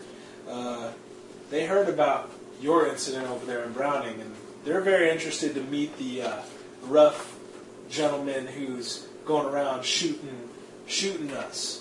And and I mean now Skeen's attitude is just that of just open contempt. He's he says, you know, basically after I take you over to the council, my job is done. I don't like none of y'all. I don't like none of y'all. I don't like Mr. Professor. The woman's all right. I don't like you because you're a killer. Mr. Skeens actually going to recall one of those men. Hey, you shut up. You shut your mouth, woman. Wasn't the first man I've shot. and he looks at you. Won't be the last. and he and he kind of smiles. He said, I, I, "I reckon he won't be the last." And he just and then that's it. That's all. He's he's just openly. He's just you can tell. Let's go. And, and you notice he like he he just to rub it in because he's Oh, not he's forced not silencer. he's not before silencer stealth mission. Um, he's not. He knows that he can't scare Martin because Martin's a killer himself. Martin's blown away a lot of people. He's named his gun for God's sake. Uh, Professor Strom, you know, is kind of like he. He's, he doesn't want to make eye contact with Mr. Skeens, but you notice, Angie, Mr. Skeens has got a hard on for you. Like, Uh, that's not good. as as you as you turn and you I'm assuming you're kind of walking out with your head kind of down trying Yeah. to you notice you, you feel something touching you, Oh no. and and it's and it's just a kind of a gentle touch, and I'm assuming you want to. Okay, so you turn around and, and you know that you kind of see him just just as you turn around, his hand kind of comes back to his side. It was almost like he was poking you. okay. Uh, I'll, I'll just grab on the bed. you. It's a very, it's a very kind of disturbing yet childlike gesture, kind of like, ha ha, you know, I'm fucking with you, I know, you know. So it's it, that that definitely messes with your brain a little bit. Um, Might as well just kill him. At night, there's a mysterious fire at the sundry store. yeah. At night, what was it? What was it on Tuesday night when uh, Kevin? At, at, tonight, you noticed something wriggling in the darkness. anyway, uh, something is wriggling in your gunny sack. Uh, um, so, so he basically escorts you over to the Blacksteep Council chambers. Um, the council chambers again are kind of in that that brick edifice, the city hall. Um, he escorts you into a small room. Uh, well, not a small room. You know, it's an average size room. Probably a room about this size. A fairly large table made of um, solid wood, very nice, very high end. You you guys sit down and, or, or as you guys come in, you know, the table kind of jumps out at you for kind of being old. It looks curiously old. I mean, even by 1906 standards, this thing looks really, really old. But it looks like It's still good, good usable. craftsmanship. Yeah, it, it's like it's it looks like extremely good craftsmanship, but very old. Well, I try not to notice things. Can I try a history check to see if I might notice? Oh, that that looks like a Yeah, piece of old, you know, medieval French work or Yeah, something. go ahead. I can do that too. Twenty-three will not get it, I don't believe, because my history is a twenty. Uh, I'll go for bed. okay, yeah. Nope. What did you? Oh, okay. It's just a really old table. It's a really old table, but it does strike you as being uh, somewhat strange. It it looks very very old, um, which is you know kind of weird. So um, when you guys get as you guys walk in, you'll notice there are four people already seated at this table. Um, there are three men, and there's three men, and there's one woman. So you guys sit down, and um, I'll just go ahead and give you the names here of the principals. Uh, the woman's name is Eleanor Skeens, also known as Ellie, and she introduces herself as Ellie Skeens. Uh, she's a tall, thin, gaunt-looking woman. She is very, very unattractive. You know where Skeens gets his looks from. Okay. Although she doesn't imply any relationship with Skeens at this point, they do look similar, Somehow related. very, very, very homely. Um, there's a gentleman by the name of Alexis Hilton, and he says people call me Lek or Lex. Um, he is a, a large, portly-looking man. Um, he's scowling when you guys walk in. He looks just very gruff. He almost, I mean, he gazes, he basically, his gaze goes over Angie, and he kind of looks at you very dubiously, and then he kind of refocuses on them. Um, the next gentleman is named Theodore Mullins, and he says people call me Theo or Teddy. And uh, Teddy Mullins is a short, bespectacled, bespectacled, short bespectacled, short bespectacled man. Um, he seems really friendly. Uh, he seems, he, you know, he kind of stands up and, and welcome, welcome, welcome, welcome guests. What was uh, Eleanor's demeanor? Uh, she is just kind of passive. You can tell that that that she understands that it's a It's a man's world. yes, it's it's, it's a patriarchal society to say the least. Um, he Theodore, you guys don't need to make a check, but Theodore looks very, very, very exotic. I mean, if you had any question as to what a Melungeon looks like, all you have to do is look at Teddy Mullins, and you know exactly what a Melungeon looks like. It's very strange. It's almost jarring to the senses to see this man who clearly looks almost like uh, North African. Aborigine or something. Yeah, a, a very distinct. I, I mean, just you're just like, whoa, you know. Obviously, this guy isn't from around here, or so you think. Um, there's another gentleman. Finally, the last gentleman is Frederick Mullins, also known as Fred or Freddy. And Frederick, uh, why don't you guys give me a give me an idea roll, and then you can one of you guys can roll for Ben. Nope. Nope. Nope. Then roll a 19. 19. You guys won't know this, but we'll just metagame since Ben is Ben tells us later. Yeah, Ben tells you later, exactly. Freddie, Freddie Mullins is very frail, but extremely old looking. I mean, old, you know. He speaks in a very high, quavering voice. Um, he, give me a spot hidden. Give me a spot hidden roll. You make it. I don't make it. You don't make it. You didn't make it. Uh, my spot's 25. Oh, is it twenty-five? What What do you you want for I Greg? got three. What's your spot? 25. Is that? Yeah, Ben's spot is 25 too. Nothing? You guys just noticed that he's old. Um, and and he doesn't say anything. He's not talking. Um, he just kind of sits there and looks at you guys. Uh, he doesn't seem. He looks at. He regards each one of you equally, but he doesn't seem to say anything. Um, so if you guys want to give me an app times five roll now, uh, because you guys are kind of looking around at the at the council. Seven. So, Oh, two. I That's apparently nice. cleaned up real nice. well, you guys, the app. I, I'm I'm just using the app. Uh, you guys look at them, and again, they all have that kind of Melungeon trait. They all are are ugly people, to put it nicely. These people are not going to win any beauty contests. Um, Oh, is the smell gonna oh yeah, go for it. You can you can put that in there. Pretty strong smell. Oh no, no worries. I, I I, love the I, I, go, meat. I go through so many of those. Yeah, Yeah. I love the smell of meat. this is like an apropos smell too for this Yeah, game. exactly. Um, and again, you guys can help yourself to chips. Uh, some any of those snacks there, those bags sitting there. You guys help yourself. Oh, I will take a piece of that, James. I appreciate that. There's more soda. if you guys Uh, want. Oh, could, I, cool. could I grab a uh, the cherry one? Yeah, I was going to say, yet. can I grab a root beer there, James? Thank you. As long as you don't mind liquor. Uh, as long as it helps me take a shit later. um, all right.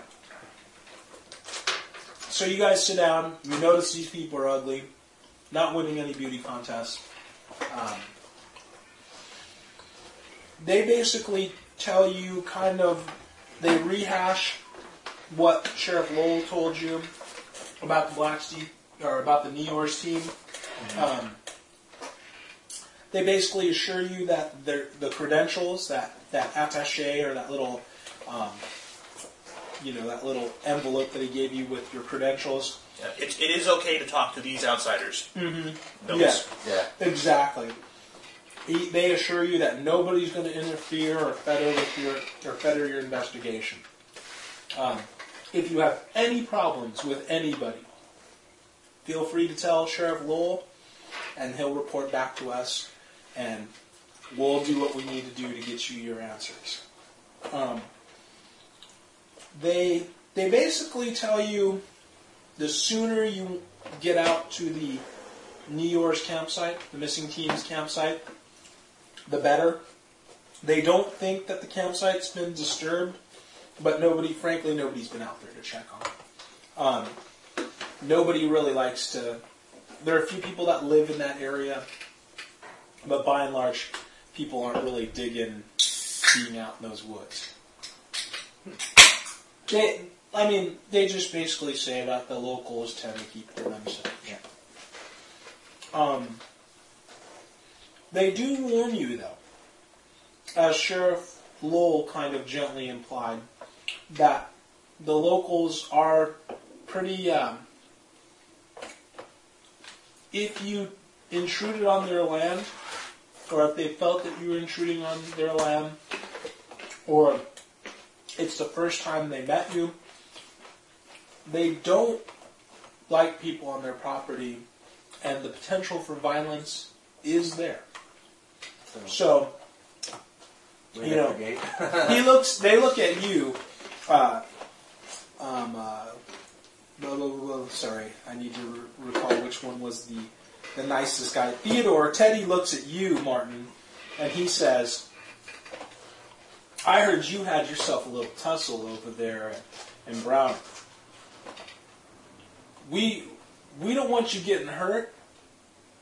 And, and I'm gonna put this straight to you. My my, my grand my grandpa told me to shoot the straight shoot the truth straight to people, so I'm gonna put it straight to you. We don't want you taking out your shooting irons and shooting any more people. We don't want you shooting anybody in Blacksteep.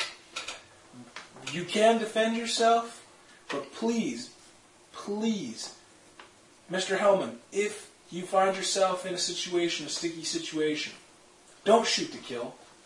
Please? Okay, we, we, we don't the last thing we need is some outsider coming into our town shooting one of the locals. That would be the absolute nightmare situation. I'm sure you can understand that. Uh, you, Certainly. you know, I, I, I don't aim to start any trouble, but and I, I shall attempt to use the height of wisdom if I should need to defend myself. well, sure. We appreciate the job you're coming out here to do. We know we, we know that you want to find your friends.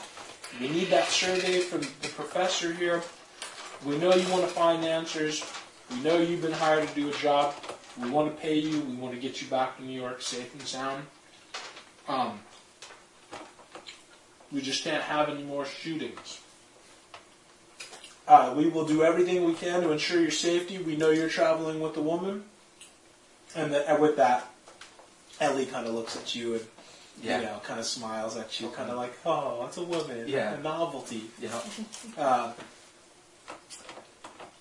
and Teddy says, uh, well, okay, you know, now that we've kind of, uh, now that we've kind of gone over that, we, we definitely suggest that, you know, you could, you're free to stay at the White Star for a day tomorrow while you maybe want to poke around town, get some supplies outfitted for, for your investigation. Uh, maybe poke around or what have you. You have full reign of the town. We'll pay your expenses. You'll be taken care of. Uh, do you have any questions? Do any of you have any questions for us? Can, can we answer any questions for you? well, actually, um, metagaming. Uh, it's implied that we were going to be going into the mines, right? Meta, metagaming wise, it wasn't implied. But that's what they want the survey. uh, They want their strange Mm-hmm. I mean, rocks in the mines. Mm-hmm. They metagaming. You don't get the sense. They haven't directly mentioned that to you yet, metagaming wise. Now they're kind of opening up the floor to questions right now. Okay. It, it seems to me that they, they want us to. In, they know they. It was made clear that they know we want to investigate the disappearance of the the other professor. Well, I guess that maybe Ben. Uh, In addition to what what geology they were hiring us for. yeah, I guess uh, where would Ben get the information of like of where the survey needs to be done? Okay, so yeah, so Ben says, we'll just say, Ben says, uh, oh, fuck, I gotta, I gotta do like, how about one of you guys play Ben and I'll play, because I don't want to do like Right. voices with myself, you know. Ben gets the information about where he needs to look for rocks. Okay, so Ben, so your question as Ben is, Yeah, like uh, where is the where, yeah? What's the location that you want us to do the work? okay, so that kind of sucks. That Did you, did you get to see where where to cut out? Ah, you know what? I, I didn't review. It's not a big deal. Uh, This is just more or less. I think what I'll do is this is more or less like just for playing around purposes. I, I need to start work on that second scenario and then this one, the next scenario will be a change of pace, modern day. So hopefully I'll be able to catch all of that one uninterrupted. I'll I'll splice this together and see what we missed or see where it stopped. I know there- there's plenty of actual plays I've listened to where it's like, oh, is the recorder on? Yes. And then, you know, five episodes later, all right, uh, here's a five minute recap because the recorder broke and I know, ate, right? the, uh, ate the entire episode. The joys of technology, huh? All right, guys. So, what did actually before we get started, James? Can you have me a bag of potato chips? I want to. Refill our bowl here. Um, so, what have you guys kind of decided on as your course of action here? Uh, you're back at you're back at the White Star. Obviously, you you've had dinner. Um, you've had some time to talk over your uh, your course of action here. Thank you, sir. Um, any, what have you guys come up with? Well, I think the, the plan is check the library for maps of where the disappearance occurred. Okay. Uh, check whatever records they might have about the who owns the nearby houses. So if we do have to go approach one of them, we know who's there, Okay. so we can actually call them by name. Okay. Uh, ask the the sheriff how long he's expected to be to get the permission for us to look at the personal effects. Okay. Those are pretty good, huh? Uh, I'm feeling like there's something I'm forgetting. Well, uh, restocking. Uh, yes, re- restocking food and whatever extra provisions we, we might have used up on the trek here. Okay. And we get to keep our pack animals? Yeah. Okay. I also want to kind of get a general feel of like if there's areas that are more predominantly one clan or another type of Okay. thing, like where kind of the boundaries are and where Kind the, of the clan relations or, or the last name relation. type. yeah, and like do they you know do, do the hamlets stick in one area and the Skeens in another? Okay. Kind of where the mines are in relation. How did you want to? Did you want to do that all through library research, or did you want to? Did you want to go out to do city council, their city council information, or maybe Well- the sheriff can help me. The Blacksteep Council probably will be unavailable. Well, I mean, like you know, county, county records. Yeah, Oh, okay. records of, birth, Okay. of, of house ownership, that kind of deal. Yeah, yeah. Um, yeah, not a problem. Any anything else you guys are? I'm assuming you're going to dedicate a whole day to library research. Yeah, I think that was the plan, and then, then we would actually head out the following morning. Yeah. Okay, so you want to you want to basically restock, uh, go to library, research a bunch of different things. Did you want Then to? check county records and research more stuff there. I want to, yeah, I want on one map. I want to know if we can, if, as much as we can, like where their minds are, where my number one is, where the Okay. other minds are, and where the various, you know, what what clan is in what area. I gotcha. All right.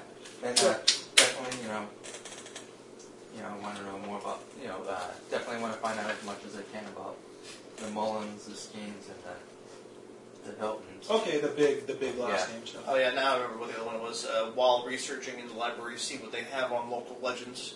Okay. Because Alright. we, we are an occult research s- society, so I just may, may as well see what they have on occultish and legendy stuff. Yeah, exactly. Occultish research. okay. So, you guys go to bed. Uh, settle in for the evening. Nothing really noteworthy happens. I mean, obviously, it's nice because. I, I, I blocked the door with a chair. Okay. And you Oh, want to that's- take any? Okay. Yeah. you know, shotgun will be in the bed too. ben is just like whatever, man. Uh, He leaves the door open. yeah, he leaves he's sleeping the door open with the lights on. Yeah. Uh, so you guys settle in.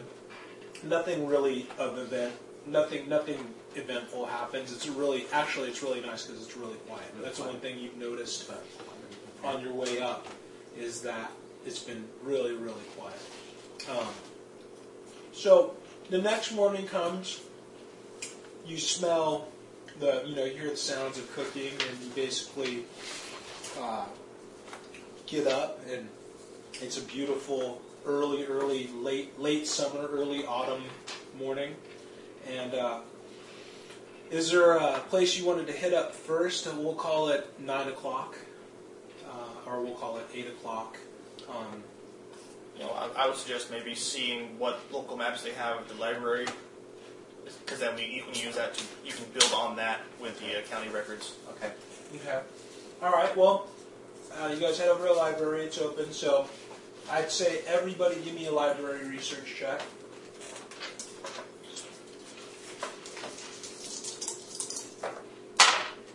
I didn't make that. Um, let's see what's Ben's. Can Ben find anything? And then roll a 19. Okay. I, I'm pretty sure that that would make it for a professor. Yeah. So Ben just Ben Shows us how to do it. That's right. He had Ben rocks the shit out of that library Yeah, use he- skill. He has a 65, so he is the fucking man. He's like he had to show me how to the last time. he like teaches you guys how to read. Yes, I, I I found a children's pop-up book. Look, there's scary monster. Look, pictures. um, My first ritual. feel free to help yourself to more of those chips if you want, James. Have you tried any of these yet, Jason? Mhm. They're pretty good. Um, so, let's deal with the maps first. Uh, you do find several maps. Uh, you make rough copies of them.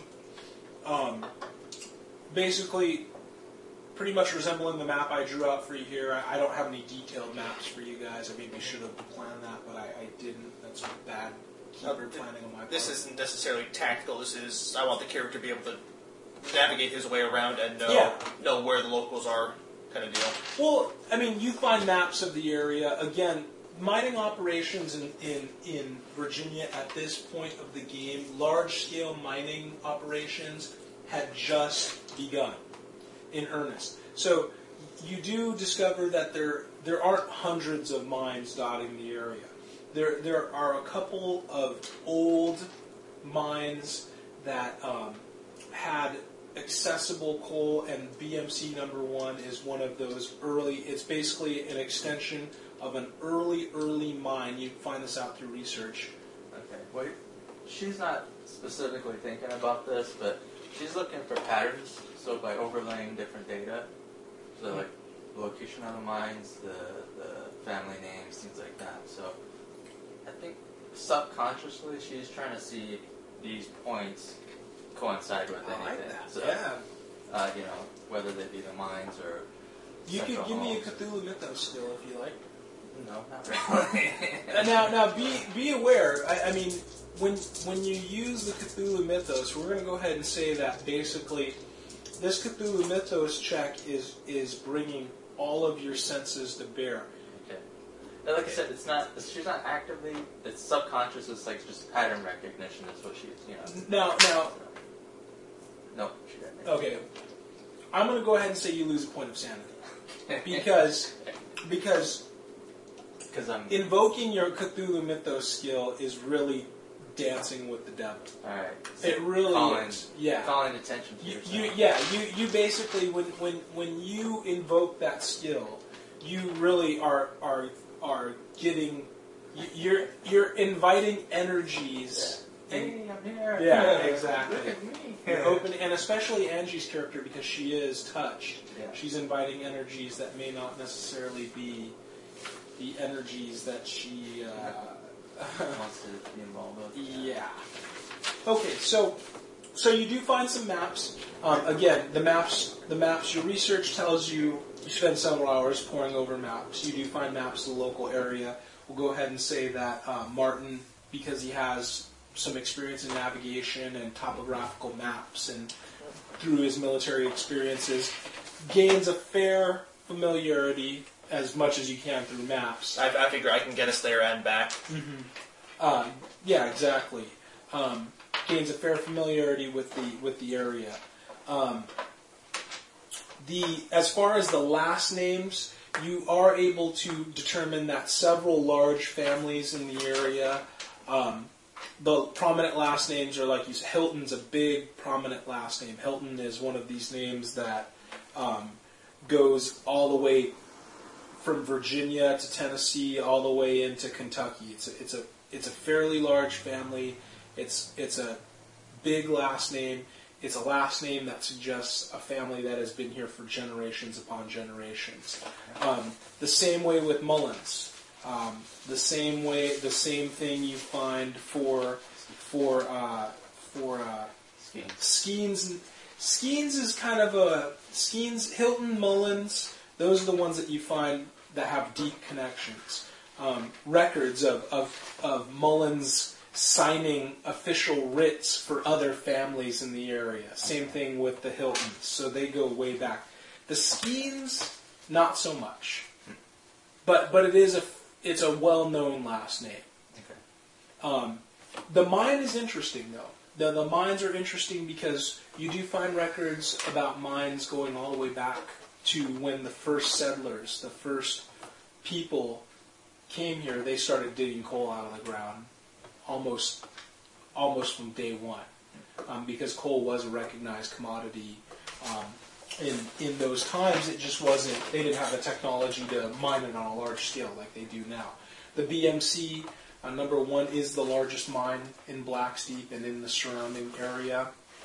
Uh, it is an old mine.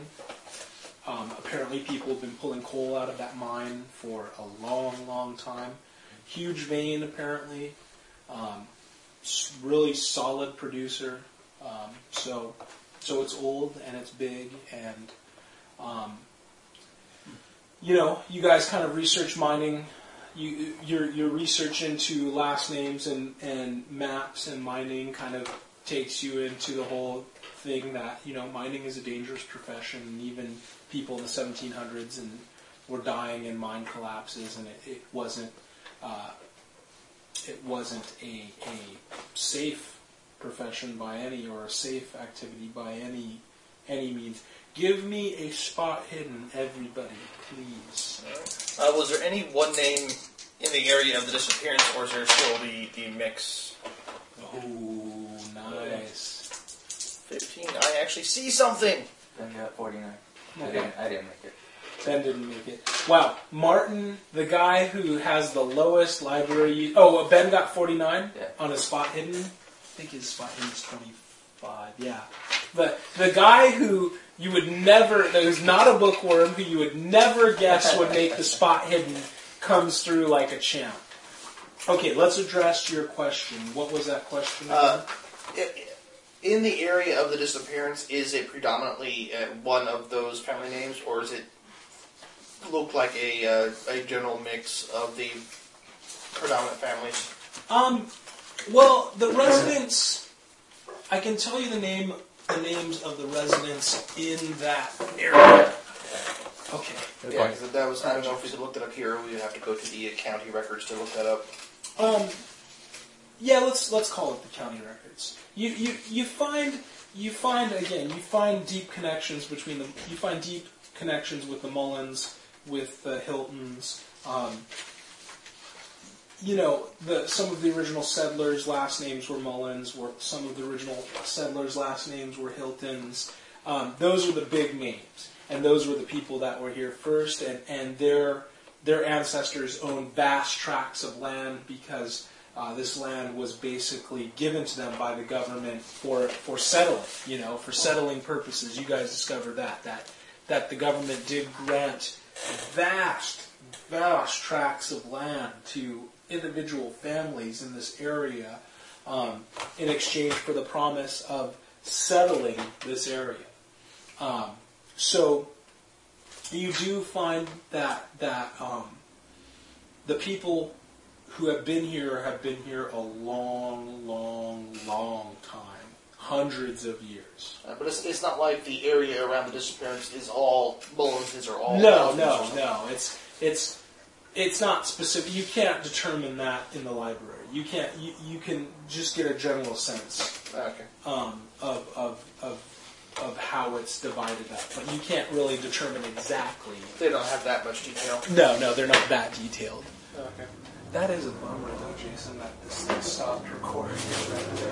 I just bought this. Uh, I just. Oh, not excuse me. So, uh, who, who owned the land before, mines are before Blacksteep? Well, as I was telling, uh, as I was telling uh, Jason in character or in game, um, you you get the you get the sense. Oh, sorry about that. You get the sense that that the land has been owned by the big family names for a long, long time, but but the library doesn't tell you exactly who owned what land before, you know, before this family left or that family left. All you can really reasonably determine is that the land has been owned by some of the large last names for hundreds of years. Um, the government, when, when these people settled the land, offered offered these big these certain families by the name of Hilton, by the name of Mullins, um, vast tracts of land in exchange for settling and staying in Blacksteep. You do find records of Indian tribes living in this area. Um, the Indian tribes, you know, are mentioned in, in various histories and accounts. Um, so that's that's a publicly known fact. Um, in terms of knowing who lives where and exactly and for how long, can't determine that from the library. Now, I spotted something. yes, you made your spot hidden. I found the evil book of sanity destruction. Well, if you find it, just to read it. Okay, you give me a library use check. And I'm assuming I will fail it. No, I oh, made it. oh man, I, Wow. Yes, I make it. this is the most epic check ever right here. So Apparently, it was right behind the pop-up book. I know you were looking through the magazines. No, um, Is checking up their newspaper archive, and oh, what's this? Oh, what? And you were looking at the Playboy magazines, and now, basically, you're in a you're in kind of a dark corner of the library, kind of just poring over stuff, out of the way because you're looking at topograph- topographical maps and stuff that most people don't want to read. And tucked away on one of the shelves, you find a very old leather-bound volume. Um, it's tucked away amongst other books that detail the local history of Blacksteep. And you pull the volume out, and it has the strangest title. It's called The Hierophant. And you're not really sure. Are you familiar with the term Hierophant? Uh, I know that there's some. I know there's occult references in it, and uh, references to the um, tarot, I believe. Mm-hmm. But I, I can't recall off the top of my head what it actually means.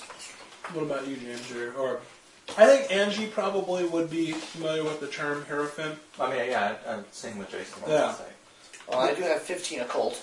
The hero Hierophant. No, do you have? You can give me an occult. Ah, you can give me an occult check. Be like, I'm trying to wrestle James here with, with these chips. Actually, what I'm thinking of most is the game Persona. When I hear Hero Hierophant, because they they had different monster classes named after the tarot Mhm. cards. Right. But no, Okay. his occult training does not go that far. Nope. okay, let's give Ben a shot at uh, occult here. 54. 54. Nope. No deeper meaning. But we are in a library. You grab the book. PC Hive Mind. You guys run and confer. And I found an old book in the library. Yeah. Yeah. What? I need Unheard you. I need Angie to give me a Cthulhu Mythos roll. Say that? Hmm. No. Oh, wait. Oh, yeah, no. Okay. I lose a sanity. You look at this book, and, and now I need you guys to roll d6s. Woohoo! Human skin. oh, why do I always roll a Oh my six? Oh god, really? really? Holy shit. Okay. You Almost out of rage. You have to burn down the library. no no we need a we need a we need a ten. We need you to roll a we need you to roll a d ten. Alright, yeah. Uh, so we Yeah. do lose the full d6. You lose a full d six. And Angie needs to roll a d ten as soon as she gets a chance. Oh, let me mark. it. Holy crap. What is she at right now? I rolled a 10. 38. you're gonna Hell have yeah. to, You, it's, it's being psychic. It's killing you. you're gonna have to like uh You rolled a ten. yeah that, that was the bug eating or something. Okay, you've got a choice. Does she have to burn down the awesome. library? No. Uh, stupor assumes fetal position, oblivious to events, or catatonia, can stand but has no will or interest, may be led or forced to simple actions, but takes no independent action. You can choose which one you want to. Catatonia. Okay, so you you see this thing, and you add this to your Cthulhu mythos too, Oh, jeez. and you uh, everybody adds this to their Cthulhu mythos. The lost sanity. The lost sanity. Yeah, let me roll one for. Uh, oh crap! You only lost one, so Ben's just like. "Oh." Shit! I just hosed this sheet, so we'll just call it sixty-four plus one. Okay. Uh, I mean, Angie, you're you're just being touched all over by the mythos. It is just I don't like that. yeah. You need to get away from this town You and have a nice long vacation somewhere. Brain Martin, you- enema. You open up the book and you start skimming, and Ben looks over and he starts skimming, and Angie looks at it and just instantly just goes catatonic. She just she just stops. She just I'll You just, sit and stare at yeah yeah. I mean- She just wanders off like dazed, like you know, car accident, concussion. I mean, this, this is a woman who's lost what, sixteen? Was it? What was it? Thirteen sanity in the last day. Um, yeah, something like that. Well, I mean, like she's lost almost half Yeah. since the beginning of the since since she arrived in town. So I mean, this this event, this this these series of events are literally driving her insane, and you guys notice this now. Yeah. I mean, Well, if she you guys look at her journal, you'll notice that her, her writing gets more and more. like yeah, her writing. Yeah, exactly. Your writing starts. It, it goes from being nice printed text to becoming more scrawling. You know, that'd be Yeah. awesome. Like a. You know, James, that would be cool if you like went home and you, and you did it. You like you just wrote a sample of like the, the evolution of Angie Yeah. Deacon's handwriting during the scenario. I can do that. Morning, afternoon, Yeah, evening, bloody handprint. in the last 24 hours. yeah. But you skim, you guys skim the, um, you skim the mythos. Or, uh, excuse me, you skim the uh, the hierophant. The hierophant basically is an illusion. The hierophant means holy man or priest. Um, hierophant is a term for a religious person who reveals mysteries. Um, you gather that while you're reading this this book. The book itself, and you know Angie doesn't Angie doesn't see this. The book itself details very profane rituals regarding human sacrifice, uh, madness. I mean, you guys are just skimming this right now, so you're just like, holy shit, this is like mind blowing shit. I to knew this town was wrong. Oh, Ben would definitely want to Yeah, I think we're gonna sneak this out of the library. keep this book with him. Yeah. So you guys, I mean, you guys are literally standing there. Angie's wandered off. You, both of you guys are just wrapped in this book. It also mentions the worship of a great undying yellow king in the mountains by uh, for centuries uh, by humans. So a strange Would Ben make any connection with the, the play? That Ben doesn't remember what he saw in the play. No, but he does remember the title. Of The king, yeah. I- It's weird. I mean, you guys all make the connection. That the play mentioned a king. I mean, Mr. Isaacs Yeah. talked about, he was honest about the name of the play. So it is a very strange coincidence. But, but reading this book is mad. It, it, it drives you crazy. I mean, you literally are, are just. Uh, you know, you, you skim the you skim the tome for a few moments, I don't want to read it, but I can't put it down. yeah, exactly. You don't even have time to take notes. You're just looking at it, um, and just just as you're reading it, this woman comes, and you guys don't even have a chance to react. She snatches the book right out of your hand, like she, I, you know, you're looking at it, you're reading it. Ben's standing over your shoulder, and and as you're just completely lost in this book, she comes and just rips it right out of your hand, and she's she just she just says, "This book is not supposed to be on the shelf. What are you people doing here? What are you doing with this book? This book is not supposed to be out on the shelves. Where did you get this book from?" She, you can tell she is just pissed. She's off her rocker and saying, Town council letter. so you hand her the letter, and she grabs the letter and she says, I don't give a goddamn about what the council says. This book was never supposed to be out on the shelf. This is not research material. This is not something for the likes of you. This is not for a checkout.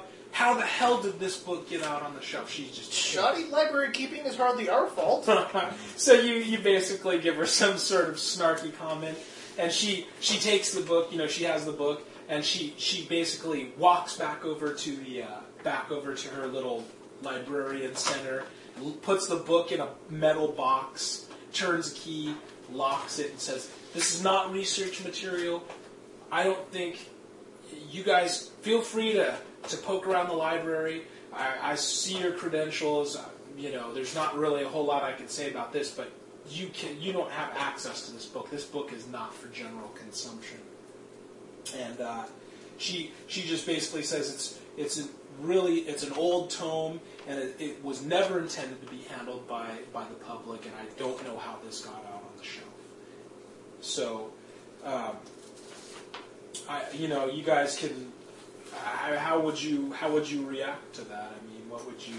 Uh, I Well, I, I I would go and find her if she'd wander off and find a chair to sit her down in.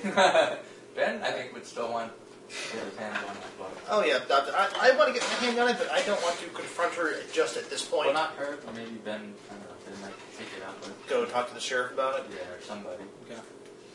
I, I think my, my plan is really do various other occult research with uh, an eye to the natives and what little I can remember from the book. Okay. Well, needless to say, after that disturbing and strange experience, um, you guys you guys spend some more time in the library, and, and again, you know, you just find general information about the Melungeon. Um, again, theories about them being descendants of Indians. Well, the, the, the Native Americans, since they, there was mention that there were natives here. Yeah, the Native that. Americans are the, the term Melungeon and Native Americans are almost interchangeable, um, according to your research. The, there's really a, a lot of these a lot of these books are, are aren't really you know they they interchange the terms uh, quite often. Melungeon just refers to people who aren't known to be black, who aren't known to be white, who aren't known to be. Uh, basically, that's it. You know, anybody else, anybody else with dark features or whatever falls under falls under the umbrella of Melungeon. Melungeon is is a pejorative in some senses.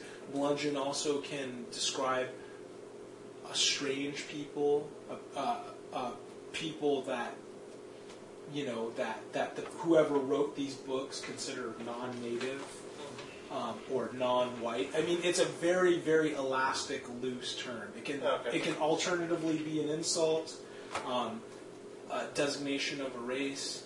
Um, they even a Melungeon can be an adjective. It, it, it can they can describe certain ways, traits, rituals, beliefs as Melungeon. So so it's like fuck. You know what I mean? It's a utilitarian uh, uh, utility word that can be a verb, a noun, uh, the adjective. you know. Okay. So it's it's very it's a very elastic word, but the the hierophant finding that tomb or finding that tome is probably the highlight of your. Uh, as you know, and as you try to kind of remember what you've skimmed, the it's starting to kind of fade. All that's left with you is is reading about human sacrifices and this yellow undying king and people who've lived in the mountains who've worshipped this thing for The centuries. sacrifice is done on a giant wooden table. so that kind of do you have any unless you have anything else for the library uh, I think not for the library, no. I think the only other things we wanted to do, other than uh, watching our now even more insane lady friend. I mean, she's she is pretty much Angie at this point. I think is pretty much out of commission. She's in her happy. Probably for the rest of the day. Yeah, she's You're 35 SAN right now. 38, 38 SAN. What's your mythos up to now? 27. Man. So like half of your SAN is basically mythos now, isn't it? Almost all of it got converted. Yeah. Oh my gosh. Yeah. You're, you're never going to be completely sane again. You're, you're going to be crazy old cat lady. Yeah. You you are you are one fucked up lady right now. I hate to say this. She is, I know. She is. She is. I mean, right now, you you you're you're pretty much. I think we're starting to straddle the whole idea of long, long term. It- It's not going to be that much longer before she starts losing 5% of the total. yeah. Yeah, it says twenty percent or more of current sanity points lost in one game hour. Uh, 20%. Uh, permanent insanity, zero sanity points reached. Okay, so you're not permanently. Okay, it's 20% lost. Yeah, but you're you're you're you're fucked up. I mean, Get there. so I guess my question would be, Angie, what is your character, or, or, or, or James, what is your character, Angie? What is she going to do at this point? Uh, you should just park her in her room and let her. Let her Yeah. Here, percolate. Play with Yes, your I, crystal. I, I think, I think Play at this some point, dollies. Yeah. Mar- Martin will probably take her while he goes to buy some provisions. While uh, he would ask Ben, with his superior library using, to go check the county records, Okay. and then after after uh, Martin Martin buys you know whatever, Uh, you Supplies we need. Drop me off in the room. well, he'll still take her back to the hotel and, and watch her, make sure she doesn't wander off into the woods or something, Okay. or start eating bugs again. Yeah. Put some crystals in her hand and tell her to sit there and Just meditate. relax. yeah. Okay, so you're you're back at the room. You're you're basically you're just kind of sitting there right now, journaling, crystals, just yeah, basically Drooling. she's just doing this. yeah, exactly. and then you see like it's pictures. all of- a symbol. yeah, it's, Yeah. she's doing Yeah, that. it's all a symbol. She's doing that, and it's like fucking Patrick Bateman's fucking journal from American Psycho. You come back, and it's like demons and like people be having their heads chopped That's off. true. That is a way of. Uh, that's one of the things. Automatic doing Yeah, writing, automatic right, yeah. writing. Yeah, it's it's it's you know it's it's disturbing You material. guys can look at that. Roll d six. No, uh, You have reprinted the entire content of the Hierophant. yeah, yeah, exactly. You've you've auto you've auto written the entire Hierophant book. Um, so so uh, Ben goes off to the city hall. So we'll do Ben here when you guys get back. You head over to. I'm going to assume you're going to head over to the uh, feed store and supply and the uh, sundry and catalog. I shall try and avoid the skiing shop if I can at all. Okay. Um, so you head over to the feed store and supply.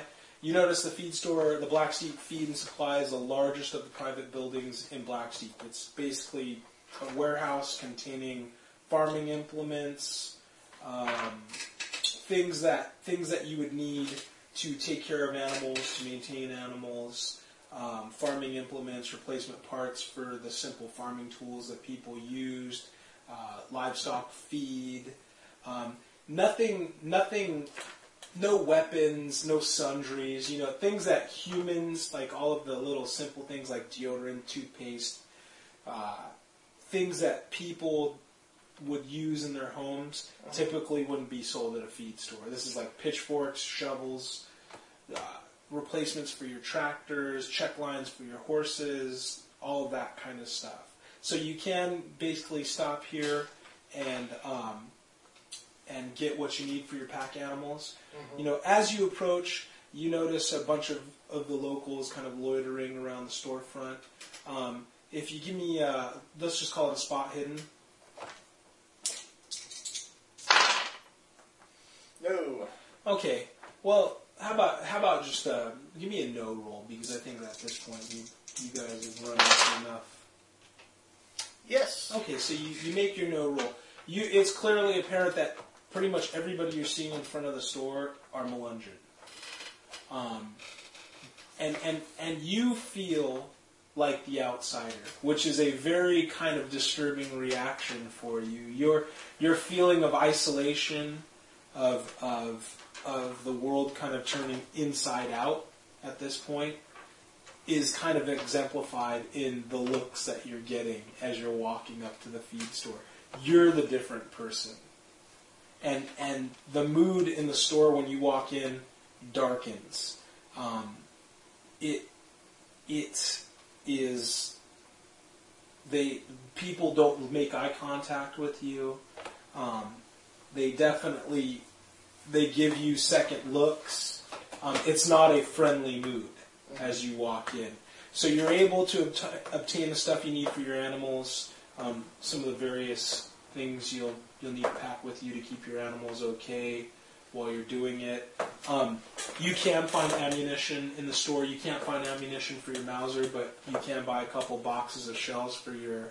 I, I think they probably sent the, the wrong message to the sheriff. okay. Yeah. I I, don't need more. than you do. I need more bullets. I've I've already got a box, but I don't need to buy all, all you got. It's like the dude who just shot somebody in, in the next town over is buying more ammo. I, I, I think that that would send a very bad message. I need I need a plasma rifle. Like it- it's like the whole Terminator scene. Give me all of your explosives. They're just like whoa whoa. and a match. They're just like whoa whoa. Just what you see on the shelf, buddy. don't, don't bag it up, I'll use it here. You're like I need a Maxim machine gun and seven thousand rounds of ammo, and they're just like whoa whoa. Just just what you see on the shelf. So, so okay, you avoid buying the ammunition. Good call on your part. Um, you are able to get the stuff you need, like the, the camping supplies for your horses and stuff like that, and some camping supplies that you need. Basically, you guys rolled into town or, or rode into town pretty much well supplied and well stocked for a, a short expedition um, out into the woods. If you had to sleep out in the woods, you guys are outfitted to do that. Um, what you were lacking, you can pick up here. You basically show them your credentials, and they write a little receipt for you and say you're good to go. Did you want?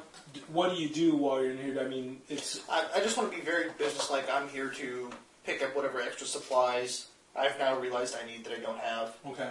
Uh, put them on the council's tab, and then have them either sent or take them myself to the inn, and then watch over her for the rest of the day. Make sure she doesn't stuff her, her face with an ants or something. Crazy lady over here. Well, Yeah. she's co- she's catatonic, so she's just like you. You go and do that. They say they'll have. The I, I- I don't feel comfortable leaving her alone I'm at this point, given, given the, uh, the wide the wide example of her behavior. giving giving the crappy rolls that James has rolled for the last two sessions of sixes and and and, and Jason's rolls of like one every time. I just killed a man. One. I lose one Saturday. No big deal. I've seen worse. I've, I've done worse. I've thought of doing worse. um, so so you, you basically are very businesslike. The the locals appreciate it. Um, you head back over to the to the White Star. You do notice on your way back that there is a pharmacy. Um, you know, it's it's a small little building. Um, Yeah, I, I might stop in see if they have some sort of sedative. okay, Lithium. uh, that'd some, yeah. Um, you you stop in. You could get uh, if you want a sedative. Did you want to? Well, a, a sedative, but I'll also get uh, any extra first aid stuff that I don't have. Okay. Any like antibiotics. Okay, I would note that you do have first aid supplies. Yeah, because I, I do have first aid stuff down here, but I don't want to go in just by. What do I need to buy to knock somebody out? Yeah. I, I want to buy that, I but want also some- general first aid Yeah. stuff as as well. I need some ether and rags. Yes. um, I would say go ahead and note on your first aid pack that you basically. Sedation gear. Um, well, no, I would say that gives you a plus twenty on your plus twenty percentiles on your first aid roll Okay. um, because you're able to expand your your supplies here a little bit. You do pick up sedatives. We'll call it. We'll call it ether. Or Yeah, something to knock out the crazy lady when she goes violently insane rather than weepingly insane. Yeah. You pick up a trank gun with like a powerful trank. so you're just like, Angie, shut up. Oh yeah, but just just wait for those uh, critical fumbles. Like, there was a game I listened to. One of the guys was a psychotherapist. He had a uh, hypo full of I forget what it was in a wooden leg. oh no. He goes to try that on, on the guy person in the party who's gone insane. Yeah. Jabs himself. Oh no. Oh, Well, luckily we're playing in 1906, so hypos, and, but you you are able to pick up some fairly powerful sedatives. Just make sure you disarm her. You know. I I think Oh, Now. overdose. yeah, I was I was about to say if if my history is serves me right, cocaine was still legal. Lots of I- things were still. Yeah, prescribed for for hysterical women. So so you're able to pick up some powerful stuff. I mean, this is stuff that if you I'm sure people in town know about her running, screaming from the. And Uh, there's a lot. Of, I mean, this woman this is a small town that they know she's not right now. If Yeah. you really think about this, this woman's had two psychotic episodes in 24 hours. In not Oh, only but is it two or three? maybe it's yeah. I yeah, had to roll three times. Well, it's, it's only two because the last one was like five days ago. yeah, but Oh, just So within the space of a week, you Yeah. had three. Yeah. But yeah, in the space of a week, but in 24 hours, you've had two psychotic episodes in a town where you are not only stunningly beautiful, but you're freakishly tall as well, and, and, and freakishly strong. And So the outsider. Everybody refers to you as a crazy lady behind your back now. That's right. I mean, they if they didn't already refer to you guys as, you know, the, the dead people. Yeah, they're probably like, yeah, they're, yeah, the new sacrifices are here. We better not kill that one. She's too crazy. Cthulhu will still be hungry after we sacrifice her. No, but anyway, yeah, you, you, you, you're starting to get a bit of a reputation here, you know, like, I don't think that she cares right now. yeah, she's, she's pretty much over it. So you, you go to the pharmacy, you outfit yourself with some first aid supplies, um, you outfit yourself with some uh, with some sed- sedation gear that could double as a poison, we'll call it, if it's Yeah. a liberal amount of it is dumped into a person's mouth. Yeah. Um, the the pharmacist is a is a gaunt looking man with glasses. His name's Robert.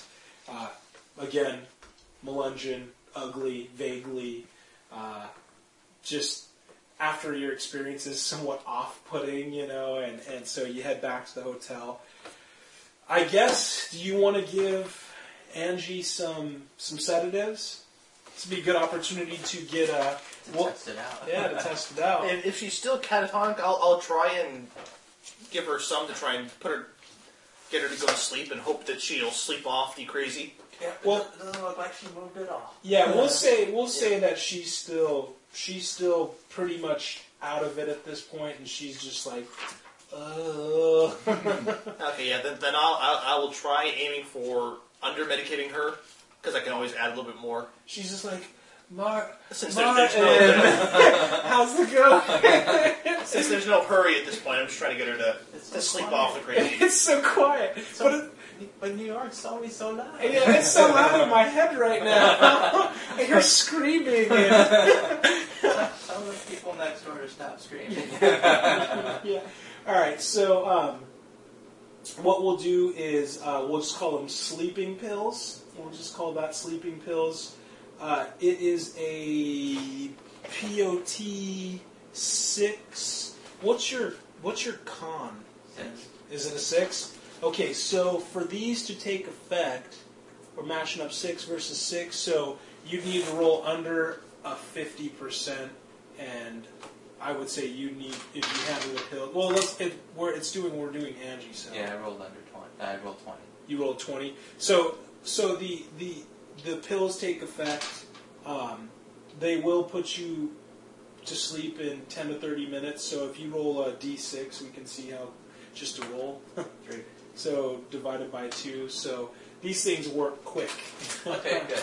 Boom, you're out. I mean, literally. Brain wants, uh, brain wants this. yeah, yeah. You you sleep. You're you're you're very well sedated. We'll say they last for for hours now. Um, I mean, we'll say four hours, four to six hours. They knock her out. You can choose to give her more if you want, but then we're starting to move into dangerous territory. Uh, no, I'm, I'm, I was just doing this to familiarize, familiarize myself with them and hoping that she will then go into a, natural sleep and sleep off the crazy. yeah, I mean, it, it puts her to If, sleep. if she comes back up and is still catatonic, I'll just let her stare at the wall. Stare at the wall and drool. It, it puts her to sleep. She's she's knocked out. She's done. Um, ben is just I mean, at this point, Ben is kind of his nerves are a bit frazzled too because he really cares about Angie and to see her literally falling to pieces, going from a relatively sane, vivacious dilettante uh, to going to catatonic in the span of a week is beginning to take its toll on Ben's uh, state of mind. I think Martin pretty much is the only one at this point who is functioning at maybe not an optimal level. All, all I know is this town is bad. we need to get out of this town. You're not functioning at an optimal level, but you're not freaking Angie Beacon either. You know what I mean? But he could be, and he Yeah. knows it. So, Yes, I'm the one you want getting catatonia. so, so Ben. yeah, then you're then you're fucked. so yeah, Ben. yeah, just watch me get homicidal rage when I roll it. So Ben gets back from City Hall. Um, he does find some of the landowners around the um, around the um. Newer site and the BMC number one. Um, shit, where did I put that? Okay, he finds uh, there's a McCoy farm and residence. There are there's a Jim McCoy who's an, uh, identified as a landowner there, owns about 100 acres of land. Um, he has a wife named Harriet McCoy, and they have two sons, Rory and Daniel McCoy, two young sons. Um, curiously, there's an Arlen Hammonds and an Edith Hammonds. Um, we don't know if they're related to Danny Hammonds, the proprietor and owner of the White Star Inn. Um, but you do determine that there's a, a Hammonds there. Um, there is a BMC mining camp housing, uh, that housing project that the council had talked to you about when you met with them.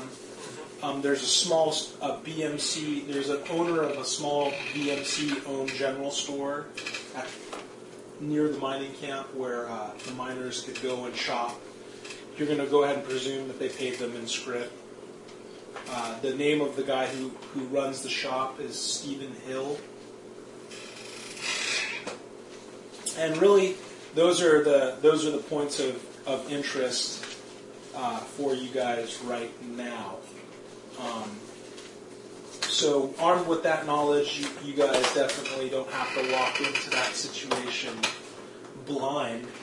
Um, you kind of know the primary players in the immediate vicinity.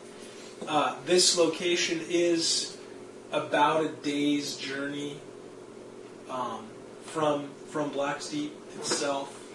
Uh, it is again, it's out towards the northeast. Uh, it's rugged terrain. Um, you know, it'll take you half a day to get there. By the time you're done doing maybe what you need to do, it'll be evening, so you'll probably have to camp, and it'll take you half a day to get back to Blacksteep. Um, so that's what Ben tells you. Obviously, Ben's concerned about about Angie's welfare at this point. Yeah, I think maybe getting her out of town would be a good thing. Yeah. I say first thing in the morning, even if she's not uh, herself, we head out of town, seeing if being out of town helps her. Okay.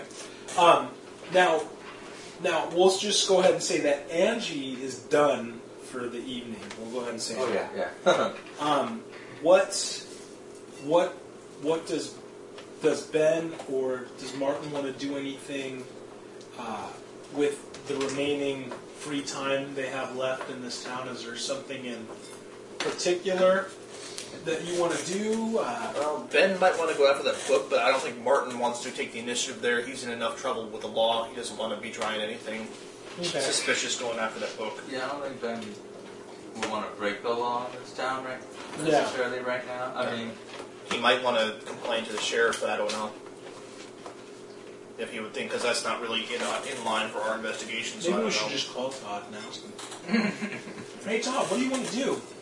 I want to kill everyone. And he just I open fire.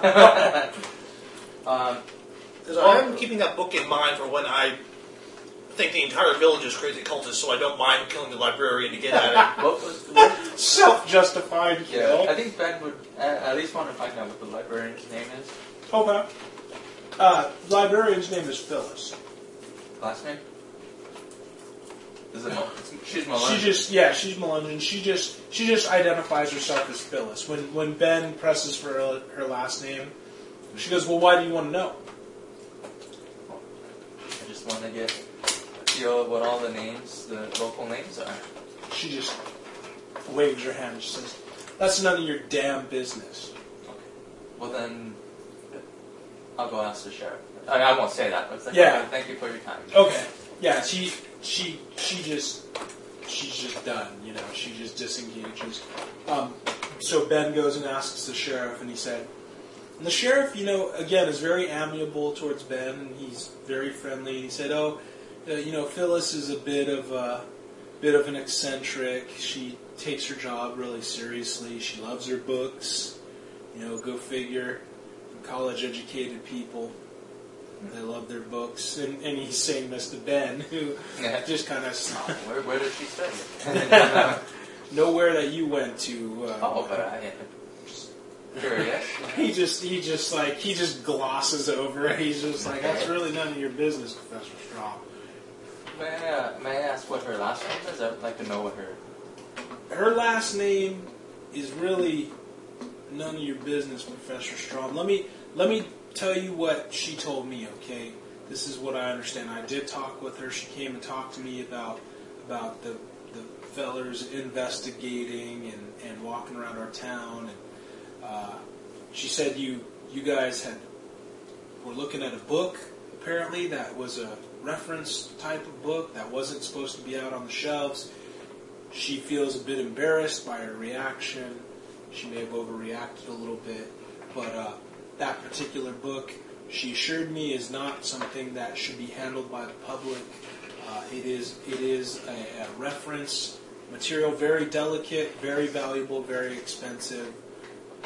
She just doesn't want that out on the shelf. She doesn't know how it got out there, but she does. Well, I, I totally understand that, but I mean, just I'm also just doing research on the Melungeon people Oh. here, so the- I'm just trying to. He kind of when you when you specifically state Melungeon, he said, you know, he kind of looks at you and he says, you know, may, may I be honest with you, Professor Strom, about something? Well, uh, let me let me let me let me put it to you this way, Professor Strom. I'm a Melungeon, and as you can probably tell, most of the people in this town are Melungeon, and I'm sure you've heard all the stories about us by now. Um, I'm- I'm sure you. Some, yeah. I'm sure you've heard the rumors that we curse people, and he kind of smiles. Uh, I'm sure you heard that we have strange rituals and beliefs. Some hell, some people would even have you believe that we're in league with the devil. Ha ha! And he slaps you on the back. Yeah. because you are. Uh, you know, That's just crazy talk. Yeah, yeah it, is, it is crazy talk. Kind of like that. Kind of like uh, Miss Deacon. What what what's going on with Miss Deacon? Why why did she run off? Uh, uh, uh, Phyllis told me that that Miss Deacon uh, was having some troubles in the library there. Oh, you know, she's just a city girl. She just doesn't know her way around the country. I know those. You know, she's uh, between you and me, though, Mister Strom. She uh, she's quite a looker. oh, that she is. A little bit tall for me, though. Uh, I'm getting some bad hillbilly thoughts now about what they do once she goes finally insane. They just keep her around. yeah. High priestess, man. yeah. oh, she can talk to them. Oh, she's catatonic? I don't mind. Yeah, she can get naked just like the rest of them. I don't know. Once, once, uh, whoever this thing in the mountain is, is talking through her. then it's probably not going to be such a good time anymore. Um, he just, you know, he just, he basically says, you know, I, I've noticed, I've noticed a disturbing trend. Uh, Miss Deacon seems to be acting a bit strange lately. Uh, I, I didn't want to say anything. I just want to talk to you, What? just us men. you know, she she's never seen someone, let me put it bluntly, killed right in front of her. I think that's kind of a, stre- a shocker that she's still trying to get over. Um, not many people experience something Oh. like that.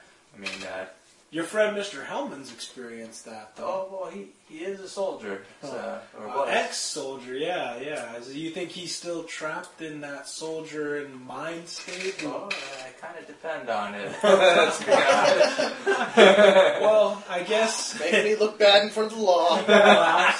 he, he says, "Well, you know, since since Mr. Helmond isn't around, I, I, maybe I'd like to take the opportunity to ask you a couple questions about his state of mind. Uh, do you I'm think?" gonna have to shoot my way out of this town. Mr. Helmond, let me assure you that his actions were no more out of place than that of uh, Palmer Skeens as far as why oh, touche, James. why he acted the way he did. Well, uh, he just kind of laughs. He's just like, "Well, uh, my deputies are looking into that. Uh, we we take we take Pelmer's actions very seriously. Of course, we don't want any. We're a town of law and order here. We we don't want anybody getting away with murder in our town." Um, and then he slaps you on the back again. Um, and uh, I just I frankly, I just want to express to you, being the leader of the group and all, uh, I, I just have my concerns about him. He, he, something, something doesn't look right about him. He, he gave me this look today, and and Miss Deacon was raving about signs, and uh, you know, I, I put your put yourself in my shoes, Professor Strom. What what do you expect me to think here? Well, as far as Miss Deacon is concerned, I, I assure you she, she will not be armed, so she will not pose any kind of threat to Okay. anyone. Uh, Okay. and uh, what's what's your last name? Uh, Martin Helmond. Helmond, yes. Mr. Helmond is merely doing doing his job, which is uh, to make sure no harm comes of us. And uh, again, I assure you, it was self-defense. The man did charge him with a knife, a rather large knife, I, I, you know, I must say, Okay. after a warning shot. So, Okay, okay, uh, no, no, I, I, we we're looking into the matter, uh, and and we uh, we definitely take that seriously. I have something for you though.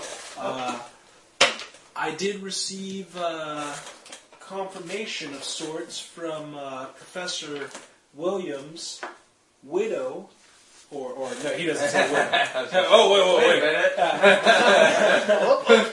you know something I don't I, I, uh, Professor Williams. There's a weird soul. yeah, way to foreshadow. I get to go home now. Way to foreshadow, gamekeeper. Uh, I did receive something from from Professor Williams' uh, wife, and and he says uh, if you just head back over to my office with me, I'll be more than happy to release this material to you. Oh, that would be great. That would be great to have before we leave Okay. in the morning. So yeah, so perfect timing. So he uh, he basically takes you over to the office. Uh, in a locker, he opens up. Um, he takes out a, a, another slim volume. You can see that it clearly embossed on the cover. There's uh, there's a journal, you know, journal embossed on the cover. Nice leather journal, something obviously a gentleman and professional would carry, much like what you carry. Um, so he hands it to you, and, and he says, "Oh, I'm only left to assume that this is uh, that this is David's Professor Williams' journal. Uh, Are these all the personal effects that were? this is what we recovered. Yeah, this Okay. is this is what we recovered of uh, of, of Mr. Williams. It's it's yours. I, I would ask that you return it to his wife. I, I will. Uh, she will be the first person I see after this ordeal. Okay. Well, we, we want to get you out of here as soon as possible. We want you to be safe. We especially want that Mr. Helmond out of here because, uh, He wants to go. yeah. Don't worry, we, we will uh, we will leave for the campsite tomorrow morning, and uh, and hopefully we will get the geological survey done while we're up there as well before we head back, and hopefully be out of here. Fair enough. We would we would love to keep you for a couple more days, but we would also love to see you go. Quite honestly. Well, I understand. Uh, good, good evening to you. Then I, I best be going and getting my rest and making sure everything's prepared for tomorrow. Okay. So as you leave, you know this is pretty much taking the better part of a day. Um, it's evening as you as you walk out of the office. You basically just have to cross the street to get to the White Star. Um, again, you know the looks, the all of that stuff, and and and you do notice that it's becoming more and more pronounced. It it almost seems like the longer you're here, the dirtier the looks are becoming, Because more things keep happening. and the longer the looks are becoming. Right. Well, yeah, we gotta get out of here. um, so you have the uh, you have the journal. It's a really thin journal. Uh, if you give me an intelligence times five roll, Uh, I kind of want to see if Dave any will pages are missing. we'll go against we'll go against Ben's. Uh, we'll go against Ben's. Yeah, I don't, I don't think he would let anybody else see that before he had looked through it. Yeah. Well, So Ben's uh, 15. So intelligence times five is 75. Yeah, uh, I made it. You made it. 65. Okay, you made it 65. So, so Ben opens up David's journal and kind of skims through his journal. Um, there really isn't a whole lot written here. Um, just basically his impressions as to the beauty of the surrounding countryside. You, David was really taken with the scenery and the landscape. Um, the strange kind of clannishness of the locals, and, and he kind of chronicles um, their distaste for outsiders and the way that they treated his party pretty shabbily. He doesn't really make mention of the people he's traveling with. It's sort of oblique references to, you know, quote unquote, my Negro and quote unquote, uh, you know, That other guy. that other guy. Yeah. Very, very vague references. You do notice in the journal as the journal entries get, you know, as you get deeper into the journal, because you spend the better part of the evening reading this thing, um, because Angie's catatonic catatonic and semi-drugged out. Yeah. and Martin is Oh, just mostly- kind of in the room sort of with keep, you, keeping watch, make, making sure she doesn't start chewing on the walls. You know, smoking on his pipe. You know, since they're close friends, I, I'm gonna go into the room. So if you're in that room with her, then I will go in the room just He may as well be there reading. Yeah. yeah to read. Um, I kind of like to take a look, not at her personal journal, but the journal she's been writing about the trip. Oh, Angie's journal. Yeah, Okay, so I mean they're close friends. oh yeah, yeah, definitely. You open it up. She's up. drugged out. She won't Yeah. notice. Well, So- also it's like, as much as I don't trust the sheriff, he does have kind of a point, you know, Yeah. about her. What does Angie have written in her journal? Well, basically, um, there are pictures of all these places she's, people and places she's taken pictures of, and like just notes like uh, about, you know, all the questions we asked the people, Yeah. like th- those notes and things like that, and like just her her impressions of like, yeah, it is it is beautiful countryside, but you know, she has a bad feeling about you know the experience with the dowsing rods, Yeah. and like you know just. Her, her impressions of like seeing the symbols and you know all the stuff that goes through her head. Yeah, you yeah. know, so and basically touching the mythos. Yeah, and Getting up close and personal with the mythos. Yeah, kind of. Yeah, and like any imagery that might come into her mind. Did she she ever develop that that No, that she print? Didn't. She didn't. So Uh, That was still in the camera, I think. Is it still in the camera? it is. Okay. Well, that that. Waiting for her to come sane, develop it, go insane. well, um, I'll I'll look through all the photos, even the photos that you know weren't, because she puts even the ones that weren't uh, developed. developed or that weren't uh, good shots. Yeah, yeah. All of the pains. Because she's into like the spirit photography. And Yeah, stuff. So yeah. who knows? There might be something. So she never, but she never pulled out that particular pattern. No, um, that's what I was kind of thinking. Uh, As I noticed her pictures in the book, you know, I, I would look at her camera. you Okay. know, it's like, uh, You want to? Okay, so so I mean, you I, you could attempt. Well, I'm trying to think because because Angie's really the only one who has the photography skill, and because photography was sufficiently, it was more of an. Specialized. Yeah, it was a then, specialized. then maybe I'll wait for her then. But uh, any pictures in Williams' journal?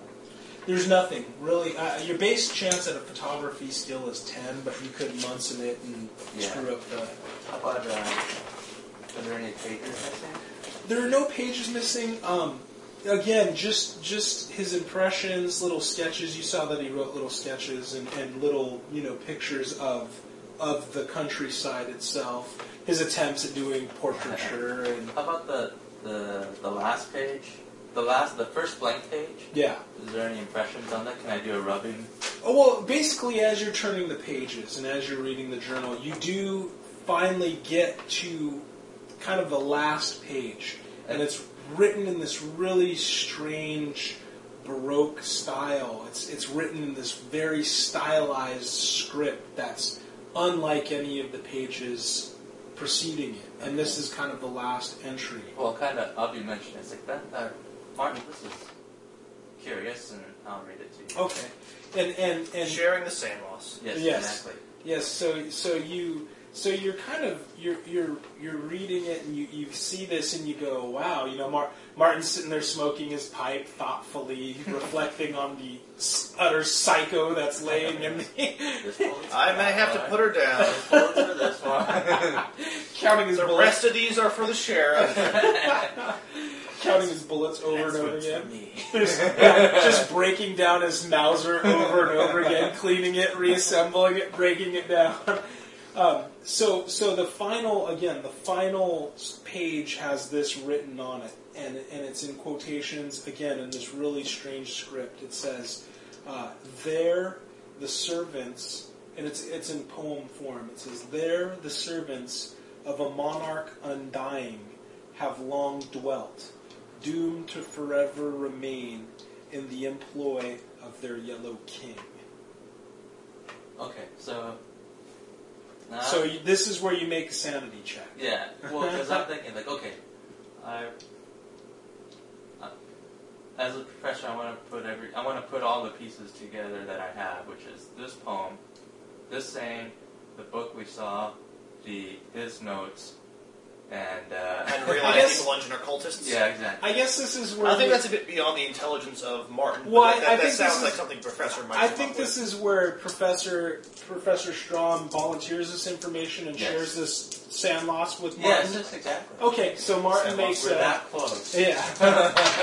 so his his stat is sixty four right So now. I rolled. Aw. You rolled 64, so it has to be at or below. So you roll a d6, divide by 2. I failed my SAN check. Uh, you roll a I roll a one. d6. oh, so you lose 1. Well, his will is iron. Four. So you lose 4 sanity. you, when, when, when Professor Strom kind of starts to go through his notes and says, Martin, check this out. This is why you never wanted to go to school. Yeah, check this out. Hmm, I knew there was something wrong with this town. Don't you think this is weird? What's this whole king shit about? Like he's just going through his notes and Right. I say we give the money back and leave. well, you can't go anywhere. You're done. You're stuck here. Oh, I Don't yeah. first. Don't leave me. catch you first. Um, so so he's you know you know Professor Ben Strom is going through and makes these connections and and and you just you find it just loathsome. You're just like you know you're weirded out by it. But Martin is just starting to like. You can see that he really is starting to come unhinged now. I mean, Oh, what, yeah. what's your SAN at right now? it is now at forty-one. I mean, he's really starting to border. Almost down there with. And I, I almost broke with that last one. yeah, five would have sent him, I would have loved to see that. You're roll. starting to sweat. Yeah, I mean, I, he's, I'm just waiting until I can go on a killing spree, killing everyone who's not part of their part of our group. well, basically, you know that joke that I was making about the Mauser. That's kind of what starts to happen, don't you think? I mean, being a oh, military oh, man, yeah. Oh, there's more work for you to be. Yeah. more work to be done here. Yeah. buddy. he just finds I, ref- I'm keeping all of the spare ammo is on me at all Yeah. times, he's just and the rifle is always nearby. you just he's just silent as he's just breaking down his rifle and reassembling it and oiling, and and you see him just laying out the parts. I think tomorrow I may well buy extra ammo.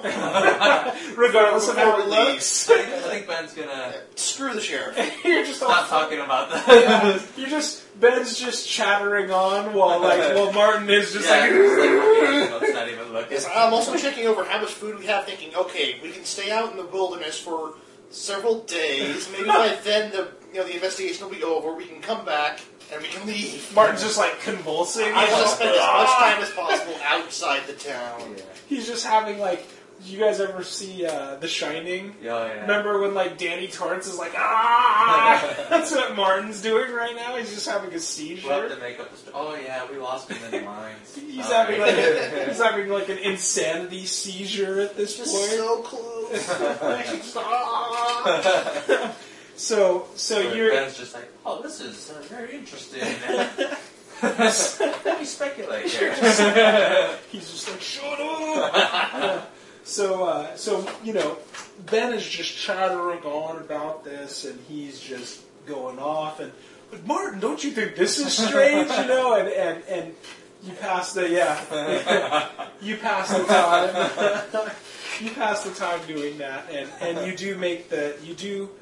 I mean, I mean, what do you what do you guys think? I mean, we'll metagame here for a second, but but if you put together all the elements of the poem, of the poems, of the entries, in terms of the game, what what are you seeing in terms of? Well, I, I don't think Martin is, is particularly smart enough to put this together without the, the professor helping him along. yeah, other than thinking everybody's crazy, but I think it- it's as a from a player perspective, it's fairly clear they are cultists of the Yellow King, Yeah. or at least that, that's that's what the information is pointing at. Whether whether or not that's uh, red herring or not, I don't know. But it, Some- seems, it seems that's the way things are pointing. Something in the mines is, you know, meaning something. Yeah, there, there- there- there is something mythic in the mines There's something that that the, that the uh, locals know about and don't want to deal with, which is why they're sending in outsiders. Exactly. well, that's that's a guess. I'm just glad you guys told me now, so I can uh, adapt my strategies to. But anyway, I think what we should do is that about covers the whole Blacksteep itself. Before we go off into the wilderness, Yeah. and, uh, Yeah. I'm thinking. I'm thinking we definitely should have Todd here for Yeah. that particular. Yeah, I think we're done here. Yeah, I mean, there's we can we can definitely recap with Todd on, on some of this stuff, but I think we ought to. I- We got what about three three decent hours of game out of just this one scene. Of course, I roll a one for him. yeah. But uh, he, he takes it no problem when it's his friend going and going insane. I just thought it was awesome that Angie just like had two freaking episodes of psychosis, and I was like, that's what I was hoping for this whole week. I'm just like, please, please, I just want it to be awesome. Here, But- actually, I'll let you just. Okay. I, I will be here next Friday, but yeah, who knows? Yeah, exactly. Um, James, I want to give you my phone number. That way, uh, well, Yeah. Let me stop recording here because you know yes, don't want the whole world knowing my yeah. Yes, you know, I think now uh,